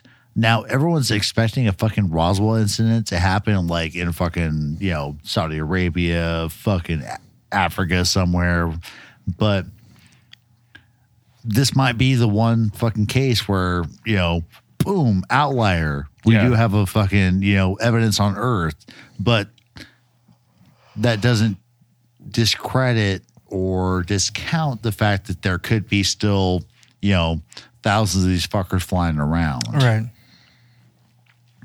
Which I think is cool. Like, um, like Bramley when he like grounds it to reality stuff, or sorry, like like It's ground very truths to to earth. and- Like it's it's super sensible. Yes. Um, but yeah, like some of these proofs, like you just whip through them. He's like, fuck this. This is bullshit. You know, here's some other, you know, counterpoints. It's groovy. But about half of them are super hard to read, man. And we'll get into them. So, Ray, you want to go to Okay, point so number five? I number guess? five, eye eyewitness testimony in UFO cases. Wait, wait, wait. Five? yes, Sorry, five. Four, Four. dudes. We just went Sorry, on four, to uh, yeah. hard evidence. Oh yeah, sorry, I, I'm already like reading ahead here. All right, all right. Okay, so number four, if UFOs are extraterrestrial aircraft, there should be a, an undisputed photograph of one by now. Hmm. And I mean that seems So, to lead on the back next into page, three or whatever. If we're not going to find writes, um, hard evidence, what are the odds of us finding?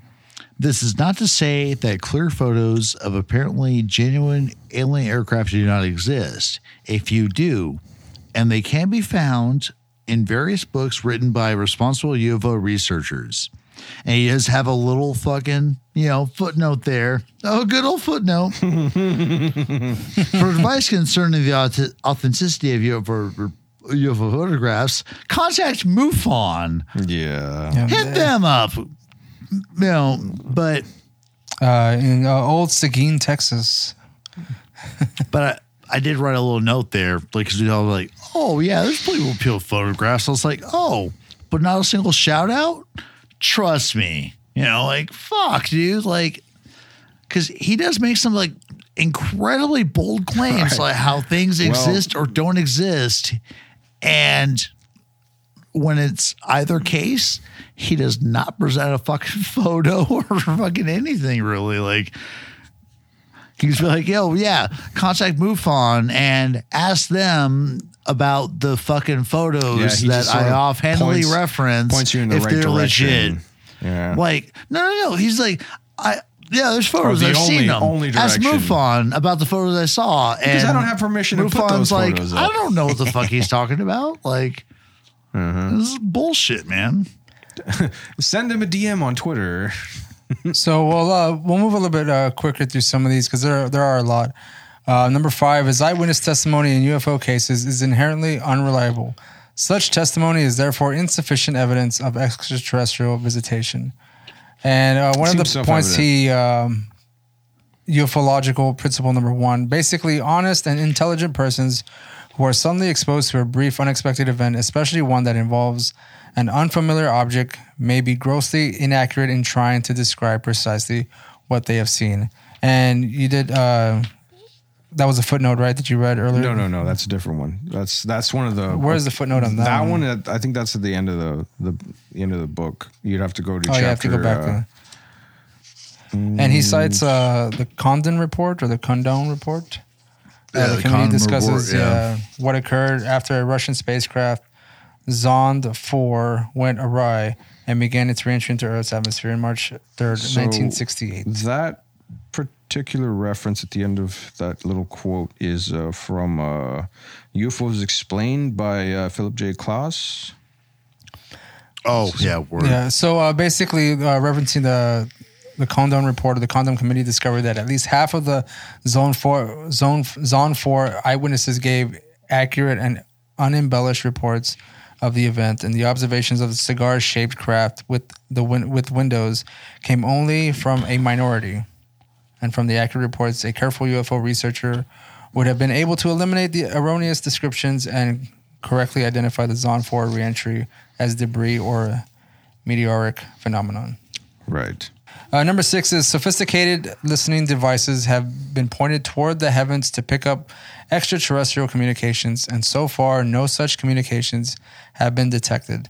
And this is further this evidence that to there is a- no intelligent life nearby. That that's this goes back to a trope that like anybody that has like checked out anything about this like particular thing like shooting radio waves at the heavens or right, whatever exactly. it's like oh well what if the aliens don't use radio waves Right, or yeah. what if they've been dead for thousands of years or what if they don't exist yet you know it's this whole thing like but but bramley does bring up a cool point which i like he does go sciency on us every once in a while it's like okay just saying that they could with there the electromagnetic uh, electromagnetic sphere or spectrum, Mhm. we only have So like only ideas so of this range, but like fuck, there's you know There's tons of more frequencies that we don't know about. You know, we can't even fucking detect. Right. Um, which I think is fucking interesting because like, well, if we can't detect them, how do we know they're not there? Like, is there some sort we of like, don't.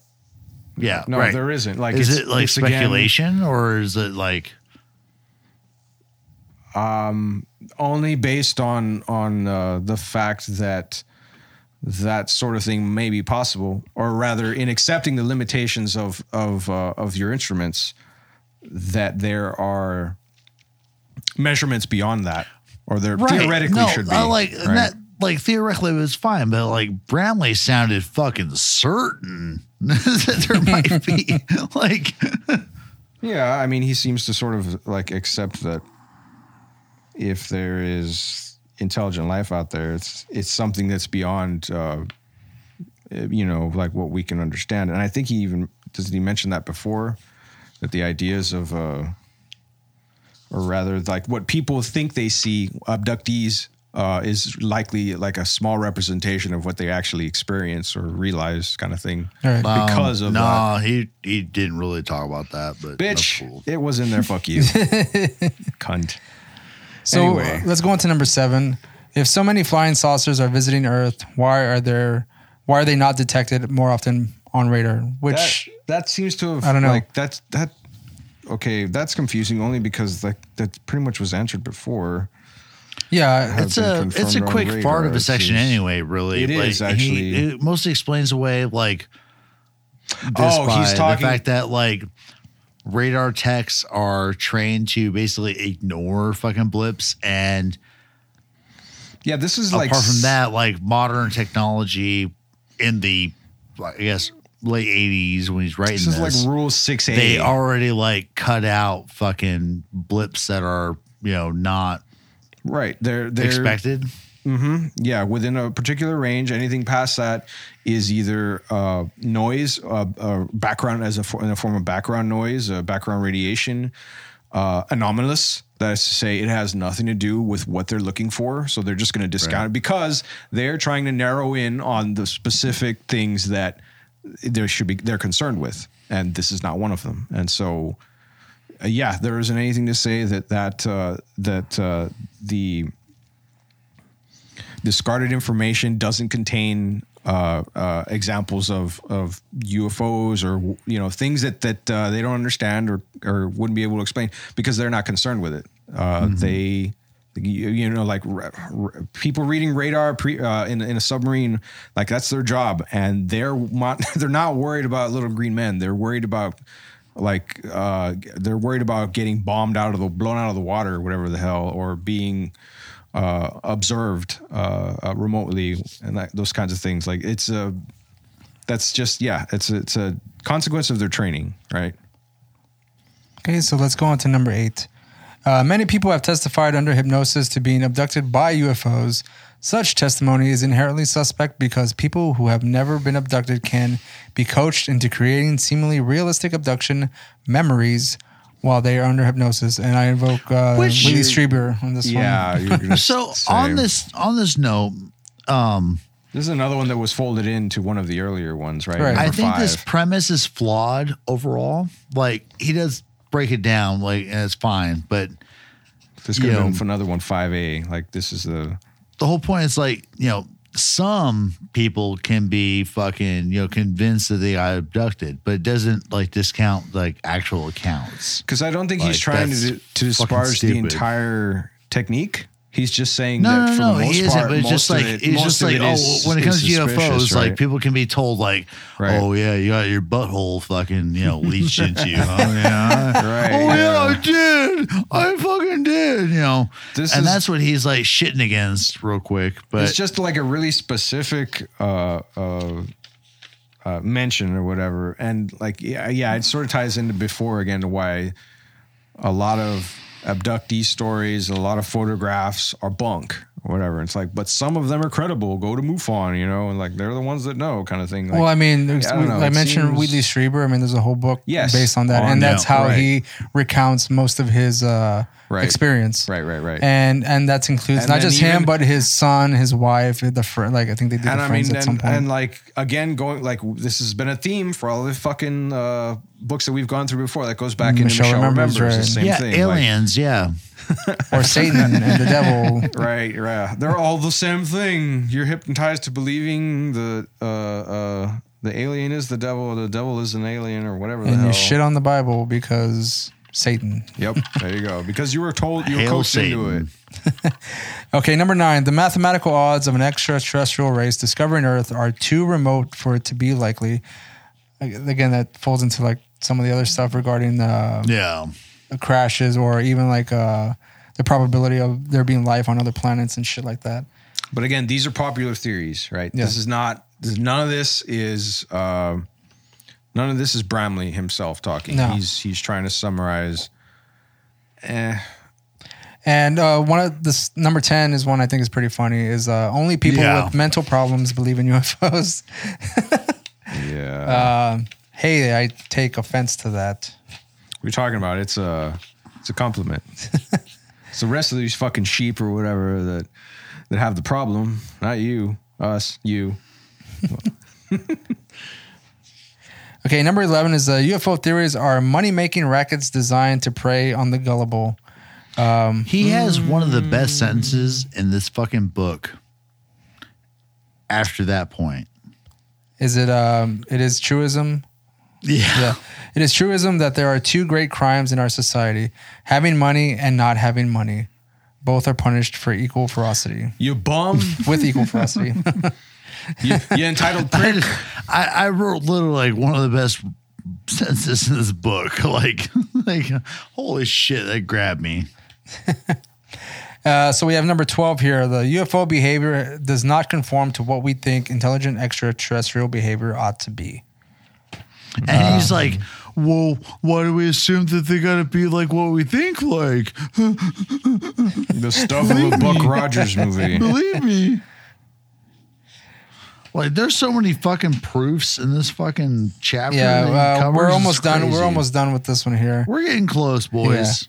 So I- number thirteen um, is that in the past, a few UFO sightings touted as proof of extraterrestrial visitation by top UFO researchers have proven to be earthly phenomenon or hoaxes. Such errors should be cast or should cast doubt on all proclamations by UFO researchers. And I that Yeah, would go a back. blanket thing. That would go Like, back to like Project Blue Book Right, or well, any of that's those types of uh, scientific uh, That's the reasonings for sighting or mass sightings in this case. That's Yeah. the stigma that like blankets the whole goddamn, you know, study or whatever. The whole thing is just like, well, Uh, these were fake. What the fuck? Why should we believe anything else? oh, Like, it's just like a sun glare or yeah, some shit like swamp that. gas. Uh, Yeah. uh, Or, from um, uh, that really bad uh, bowl of chili I had two days ago, Yeah, and it was a mass fart. exactly. And so like the swamp gas like caused Right. UFO sighting. Everybody had menudo, and they went home and just blew a cloud of ass everywhere. And So number 14, expressing theories the of extraterrestrial visitation uh, and of ancient astronauts is dangerous to society. I wouldn't say Like so. how? I wouldn't say so. Fucking how? There's a whole goddamn uh, series on TV, and people seem to just enjoy Well, it. They're not going is- fucking this crazy. Is like ancient religion in a nutshell, but yeah, because like all this shit's in there, and he's gonna go on and talk about it. Actually, he, he did talk Wait, about it. we Roland, didn't even I think you're off it. base with this. I really no, like sincerely, I think I you are, man. Like No, I, I mean I don't. made. so Um, I don't see it as dangerous to society only in that it's something that seems to have Oh, been you're mentioned rolling before. again. Gotcha. yeah, you bitch, you bitch. uh, number 15, I feel is a fairly juvenile argument. It says, if there are, are so many Word. UFOs, why haven't I seen one? And he claims, because I've never seen one either, but I also have never seen India. but the circumstantial evidence of its existence tends to make me think that India probably exists. I've seen a map. yeah, but that's just an illustration. That's just an uh, colored illustration. Oh, oh, How am I supposed to believe uh, that's real? That's just following into the uh, governmental dogma of uh, the idea that there that the flat Earth theory is not true. Yeah, you're right. And the the one point I wanted to make before even going into this, uh, the fact that it's titled UFOs, uh, truth or fiction, is that we as the persons reading this are supposed to say that, or or are supposed to already believe that UFOs are real, and he's just kind of throwing this out But there he's just, just for. like, oh, is it real or isn't? Oh, Yeah. that kind of fucking deflates your shit a little bit. So Yeah. I want to read the last paragraph here, which kind of proves that. Is, and that is at the, at this stage in my discussion, I may disappoint some readers by stating that it is not my purpose to write yet another tome which analyzes modern UFO sightings or which uh, parades forth any array of ancient astronauts' evidence simply to prove visitation. That has been adequately done elsewhere. the whole point of like find it somewhere else Yeah. if you want to go into Yeah. that. If you remain a UFO skeptic, I recommend that you study the other UFO literature before continuing with this book. The Gods of Eden is written for those people who already take seriously the possibility that Earth has been visited by an extraterrestrial society. And this book actually begins where Charles Fort left off. So again, he's already he's claiming that he's like the taking the reins on this discussion. the second coming of Charles Fort. Yeah, the second, yeah, the second coming of Charles Fort, and he does uh, give two. Um, I guess uh, what he says. Uh, because I'm risking a great deal by making this book available, I ask my readers for two favors before they pass judgment on whatever I have written. Please read the entire book carefully, and please read the chapters in the order in which they appear. I think we gr- mentioned that uh, uh, beforehand. a grudging drama queen. Chapter, four, The Gods, of, Eden. And in this chapter is when he invokes Sitchin primarily, or his theories of ancient astronauts. Uh, but he does uh, refer to the the gods that visited Earth as uh, was it custodial? You're right, the custodians. Yes, this is where custodians, the custodial Which I like. come in. I like that. or uh, the character- custodians. I like Yeah. that characterization of them because he uses that to kind of like what Sitchin did in tying like or connecting the Nephilim to everyone. Are you telling me there are a bunch of goddamn janitors It's coming a to bit- Earth? it's a bit more like simplified, uh, which I I, I kind of prefer because uh, Sitchin does get a little confusing when he starts weaving in the the the Babylonians with the Mesopotamians with the Assyrians with uh, modern Christianity and that sort of thing. I, I don't want to get in necessarily too deep into this cha- chapter because we did that already. no, we already talked about We fucking with it man. extensively. If you want to get more into chapter 12, uh, the gods of Eden or the custodial beings or the Nephilim, the Anunnaki, or go read the 12th planet, in which he invokes here. He, and he says, In this book, the 12th planet, authors, author Zecharia Sitchin exhaustively analyzes the Sumerian creation stories. And by all means, go ahead and do that because But the so Anu in this chapter, though, like Bramley has been of the idea that the custodians wanted to block humanity from what he referred to as a spiritual recovery or whatever to find out that they're you know infinite beings, basically that we Right. are infinite beings, and uh, he draws on like the Bible a little bit in this chapter because he talks about like Genesis and the whole Right. you know tree of life, tree of knowledge stuff, which Sitchin covers or whatever uh, quite extensively.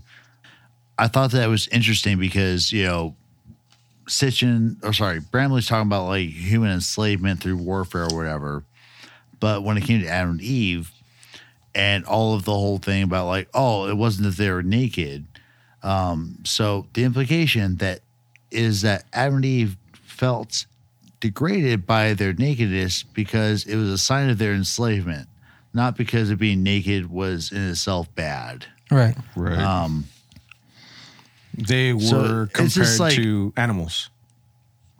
right. And here's where we get back into like Sitchin land with the you know the tree of life and or sorry the fruit of life fruit fruit of uh, knowledge or whatever um but he spices it up by talking about the snake.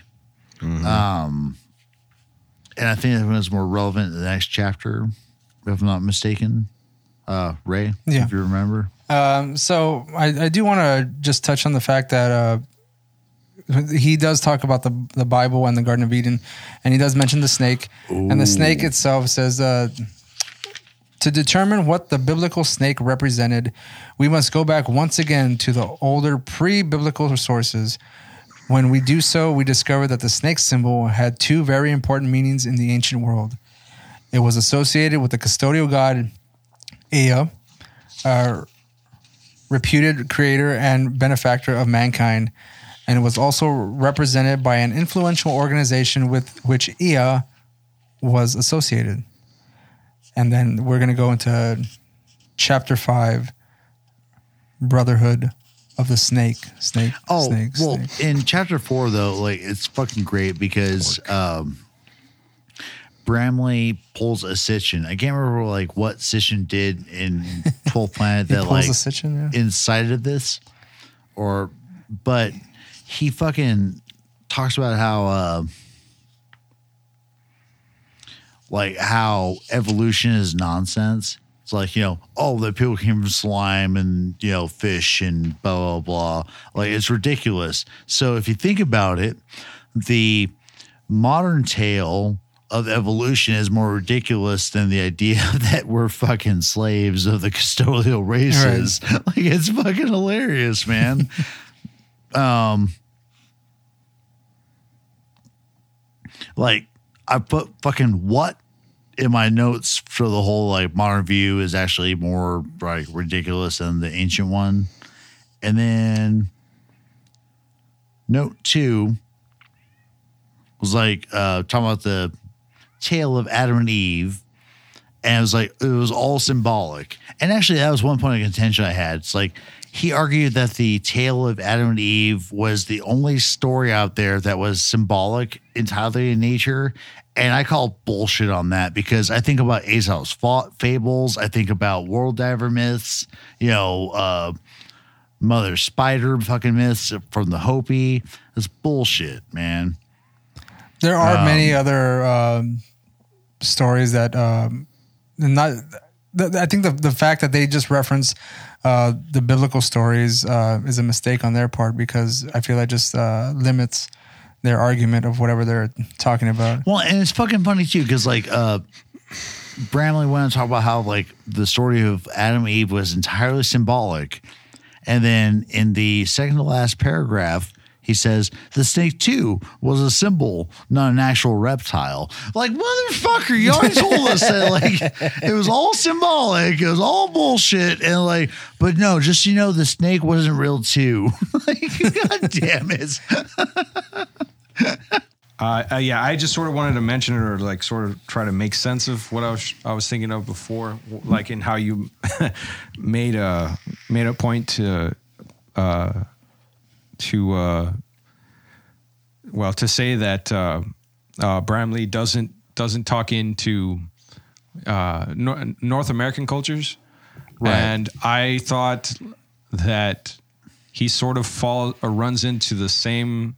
He runs through the same directions that Sitchin goes to. That is to say, he goes into the origins of of modern civilization. You know, yeah, like but the Middle it's East all or the old Middle- world perspective. Exactly, yeah. exactly. And even how though that- like even though like at least Bramley admits like or at least mentions uh that there are cultures in South America that have flood myths or whatever, which Right, is yes. relevant And so later. but like that's about the only like discussion of like anything outside of like the old world So does that he really right? fucks with, man. And Yeah. same with Sitchin, yeah. they don't really go yeah. into the new world stuff and i i it almost feels like uh, bramley makes the same uh, sort of like mistaken assumptions of the idea of primitive man or whatever. Like oh right like i'm waiting for the fucking i'm waiting for the fucking novel to come out or serious historical research whatever you want to call it um about like well fuck man like assuming the idea of pangea and people were around for a long time what about the new world? Like why wasn't the new world like not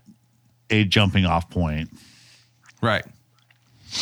Uh so you know, I mean, particularly like with some of the stuff I've been like checking out, like they're like, oh well, like look at Inca architecture, like it's a poor like replication of this like older stonework. Like who did that? You know, um, and then going into some of the like flood myths and the hit like, so there's an idea that a flood hit the area of Tiwanaku and that's why you have all this shit spread everywhere or whatever.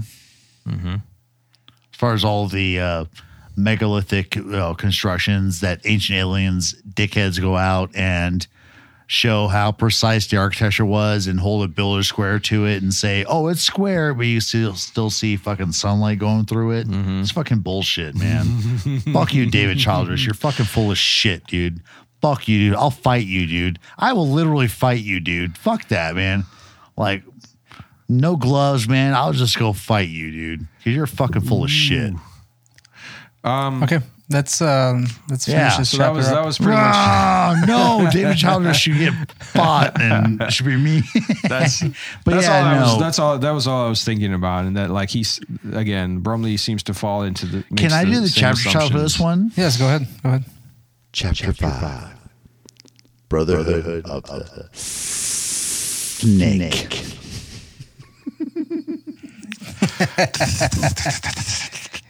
The snake. Now, um, according to Bramley, uh, the group dedicated to the dissemination and spiritual knowledge and the attainment of spiritual freedom is the Brotherhood Right. of the Snake. So these were the good guys. yes, You're trying to like has, tell has a people very like, like, uh, you're malicious sounding name. being, You're awesome. Like without you know without the context yeah it does Yeah, It sounds- because I mean, first of all, brotherhood. It already sounds some kind of like a secret society that's out to Yeah. ruin fucking mankind. Yeah, but dude, we'll, we'll like- find out later, like of uh, Why snake has such a negative connotation? Yeah. yeah, and like uh, the fact that this group over time gets uh, corrupted in some way. But um, what what are their Oh, intentions? It's not corrupted. It's it's completely co-opted, dude. Oh yeah, sure, yeah. yeah they were So what are their original intentions, and where do they come from? So it starts off with the snake once again. So, um, of all the animals revered in ancient human societies, none were more prominent or as important as the snake. the snake was an important logo of a group which had become the influential or had become influential in the early human society of both hemispheres. Both hemispheres. So okay, all right, all right. Fuck, fuck you, Sid. Oh, sorry, Station Light. Fuck you, Bramley. All right. So he said Brotherhood of the Snake on both fucking hemispheres. So he only writes about, you know, the old world. Where's this Brotherhood of the Snake shit going on in fucking ancient fucking Mesoamerica and shit? You know, like he doesn't talk about that at all, man. Like, no I- because it it I mean at this time as far as Wouldn't- wouldn't, they uh, care aren't they he like, like- claims that it's going on on both continents. He's been researching this shit for over a But- decade uh, now. but it's saying and that it's like it's fucking hidden, come up with though. this shit apart from like, oh yeah, stuff happened in the Americas too. That's all he did there. That's but we're bullshit, we're, we're under the assumption that it's hidden and not necessarily out in front in like any sort of historical written record. That uh, yeah, no, see that Don't. Darn, no. I'm playing like advocate here, right? For You're terrible. Bramley. You're a terrible person. but yeah, so uh, Brother the Snake, um, initially set up by our old buddy Enki, actually. Yeah. Yeah, Enki. No. Same difference. was it Eo? Yes. Uh, excuse me, and you are right, Daniel. But he does specifically yeah, suck a dick, bitch. no, Then, no, okay, no. So we then, need to we need all to right, use them both because he doesn't mention Enki here only but once in the previous chapter. Now he's Ia, and so it, like Since people, you're people mostly correct, it. go ahead and uh, continue through, Roland. Okay. What's the brother of the snake? What's up, bitch? So yeah, uh, they uh, it says here we look to discover who founded the No. Brotherhood. Uh, Mesopotamian texts point right back to that rebellious god Prince Ea. Anu possessed prof- uh, his father. Anu possessed profound ethical and spiritual knowledge, but uh, this is the same knowledge that was later symbolized as uh, the trees in the biblical Adam and Eve story. Uh, in fact, the biblical tree symbol came from pre biblical Mesopotamian works, such as one showing a snake wrapped around the trunk of a tree, identical to later portrayals of a snake in Eden. Uh, from the tree in the Mesopotamian depiction hang two pieces of fruit. To the right of the tree is the half moon, symbol of Ea. Uh, to the left is the I would just like to point out, though, like, um, sorry, roll, but the No, whole that was- snake around the it, tree like, yeah. bullshit. That's connections. From, Remember in uh, 12th Planet when uh, Sitchin gave us all these great images of what he was talking couldn't, about? He couldn't explain. and we couldn't find the fucking snake. there. We couldn't find the snake in the tree, dude. He was like, "It's there, it's the What's tree of this? life," Like, and, nah. and we couldn't find the fucking snake. It doesn't exist. It didn't happen, dude. Like the rest of this book happened, but the snake didn't. That's all I'm saying. It's just a symbol. Like, right? It's just a symbol. No, no, don't you fucking support Bramley. I have to support Bramley. you don't.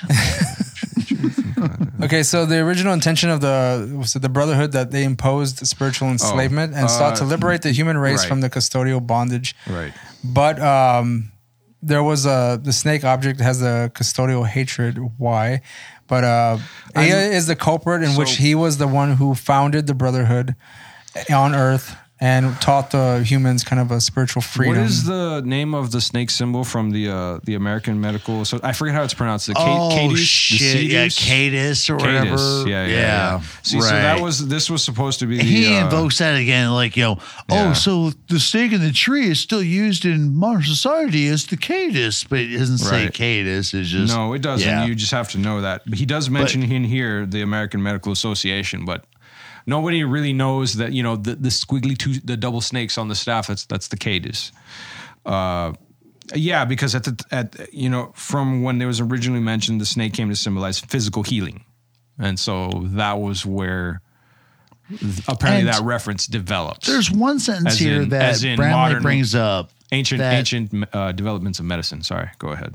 He once again invokes his buddy Sitchin, Uh, but it doesn't make any sense in the context of his discussion. So, um, another possible explanation for the snake logo is offered by Mr. Sitchin, who says that the biblical word for snake is nahash. That's right. Which comes out from the word nsh- I, I don't know Sumerian. meaning to decipher to find out. Yeah, and then then he just like drops it from there. It's like okay, so the snake is supposed to mean like discovery, finding shit out, but he doesn't tie that into any of his other discussion. It's just like it's like, hey, the Bible says this. Huh, further proof. I I don't get it, man. Well, uh, one of the reasons they chose the snake as a, a symbol or the logo is because apparently uh, Ea's first home on Earth was said to have been constructed by the serpent-infested oh yeah, the snake marsh. the snake yeah. marsh. Right. Um, and again, you had you, well, we went through the, the meaning of uh, the snake there too. they make uh, he he mentions a sort of an interpretation of of the uh, the biblical um, uh, representation of the snake as Satan actually being Ea uh, Yeah. originally, right? Uh, what does he say here? Um, Uh, do, do, do, do. Let's Well, see. I, I talk about where the Bible informs us that the serpent in the Garden of Eden was overcome before it was able to complete its Yes, mission and yes. give Adam and Eve the quote unquote fruit from the second tree. right. Yeah. Ea, Yeah. who was also symbolized as the snake, was banished to earth and was extensively villainized and by his opponents to ensure that he could never again secure the widespread following among human beings. But Roland, I, I need you to read the notes here, and I want you to rattle off some of these names Uh, of Eo where? If which you can notes? do I'm it. Sorry. Where are you? right there. You want me to highlight it for you? It's right. Go, go lower, lower, lower. Right there. Chris Kringle. What does it say? Oh. You think you can pull that off, Roland? Old Saint Nick. yes. All right. I need uh, Roland to rattle off the names of Ea. okay. Okay. Oh, hold fucking on, do it, on. buddy. Get Dio's it. voice. Hold on. Okay, so that was literally not a effect. That was Roland popping his booze. His title was changed from Prince of Earth to Prince of Darkness. He was labeled other horrible epithets Satan, the devil, evil incarnate, monarch of hell, lord of vermin, prince of a supreme being, and as the keeper of hell. Hi, Oh and- wow, and- you and- could have done way better. I and know, you, I you invoked a little bit of uh, fucking James Hetfield there. Yeah. I know. I'm sorry. Yeah, I'm sorry. Dio is hard to pull off. He really is. He is. That's why he's dead. He's yeah. he's got that. He's, he's, he's, he's got like metal uh, fucking uh, auto tune or some shit. Like it's ridiculous. it's uh, called Metal Tune. Thank you. In the Prince of Earth. Yeah. No. no, it's in the Prince, the Prince of Earth. Like fucking hit high notes. That's I can't uh, hit. Uh, that's um. You gotta do that like uh, Forrest of vibrato. The Prince of Earth. Yeah, that's that's a little that's a little too much uh, Bruce Dickinson there, guys. Well, I'm that's- sorry. that's practically- Monarch of It's Hell. close. It's close, but It, it, it kind of like intertwines That's- between the fucking uh, Dio, Yeah. Bruce Dickinson, Yeah. and uh, God, I can't believe I forgot his fucking name. It's his sa- sacrilege to forget his name. Uh, singer, Jo- fucking, John uh, Petrucci. He doesn't sing. He doesn't sing, motherfucker. He doesn't sing. Um, Les Claypool. no. Who are you talking about? Oh, Joe Satriani. Jesus. Yeah, Christ. Prince of Darkness. Judas Priest. God damn. Rob motherfucking Halford. yeah, you bitch. see, Oh, all, all I saw was blonde hair and like uh, dominatrix clothes. Man. and a leather cod piece. yeah, I can see that, dude. Um, so Bramley claims that the Brotherhood has been the world's most effective tool in preserving mankind's status Lord of as a spiritually man. ignorant creature of toil throughout Oh, history. so on that, I'm not sure if it's next chapter or Oh, whatever, was but more. I, I forgot. um, so Ea had this um, great little thing going on where he's like, "Oh, I'm going to teach people, you know, how to be themselves and access the universe and shit."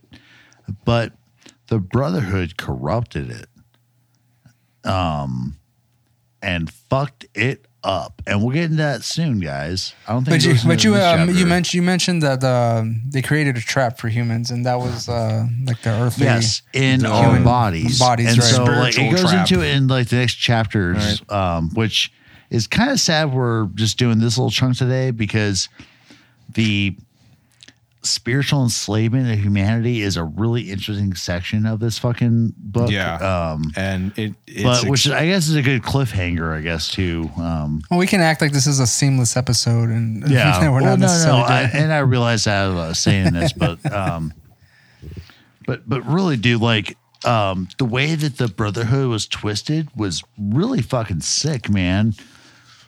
'Cause It was all like, yo, free love and humanity to buy Big Macs, subversion. you know.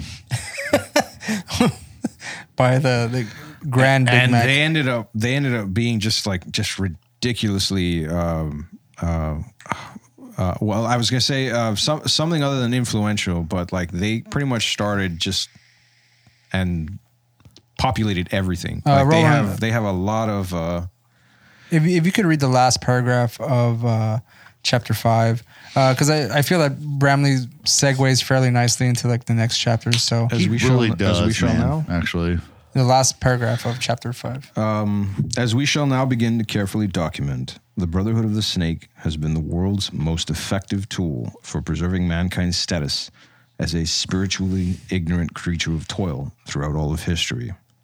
During all of that time, and continuing today, the Brotherhood and its network of organizations have remained intimately tied to the UFO phenomenon. This corruption of the Brotherhood and the overwhelming effect it would have on human society was already apparent by the year 2000 BC in ancient Egypt, the next step on our journey. yeah, Egypt, baby. Here we go, here we go, here we go. The fuck? Yeah, what was that wrong? Shut up. What is it? What are you listening to? Fucking Kris Kross or something, motherfucker? yes. fucking yeah, kid K. Kris Kross will make you custodian, custodian. Uh, CNC Music Factory. There you go. MC Hammer. nah, dude, straight up. I'm gonna- Marky I'm Mark. gonna re- Monkey punch. I'm, I'm gonna resend you those uh, uh, a clip of of me trying to fucking dio those names later because I could have way more fun with it. Or you can go like like Yankees, straight up metal if you Yankees, want. I mean. No, no, no, no. No, I don't want to go straight up metal. I and I need I need to channel some like Dio slash Dickinson with a, a little a little Halford. little a little twi- Halford twist. Or you or you could go straight up fucking uh, Dave Mustaine and be like oh fuck the Prince of Liars. no, I'm not do that shit. I hate it. He's got such a Devourer of cool voice. lies. Mark of Hell, Lord of Evil incarnate. Mordek of hell. Prince of a Supreme Being, Lord of Vermin. oh, this is deviated badly. uh, no. and you just ended sweating bullets. Sweating vermin. Lord of vermin. Countdown to extinction. yeah. All right, we'll, we'll we'll call it quits there for for tonight. Blue midgets come into my house. Hey, it's ridiculous. I had some kind of a rectal probe. Ridiculous. Ridiculous. Ridiculous.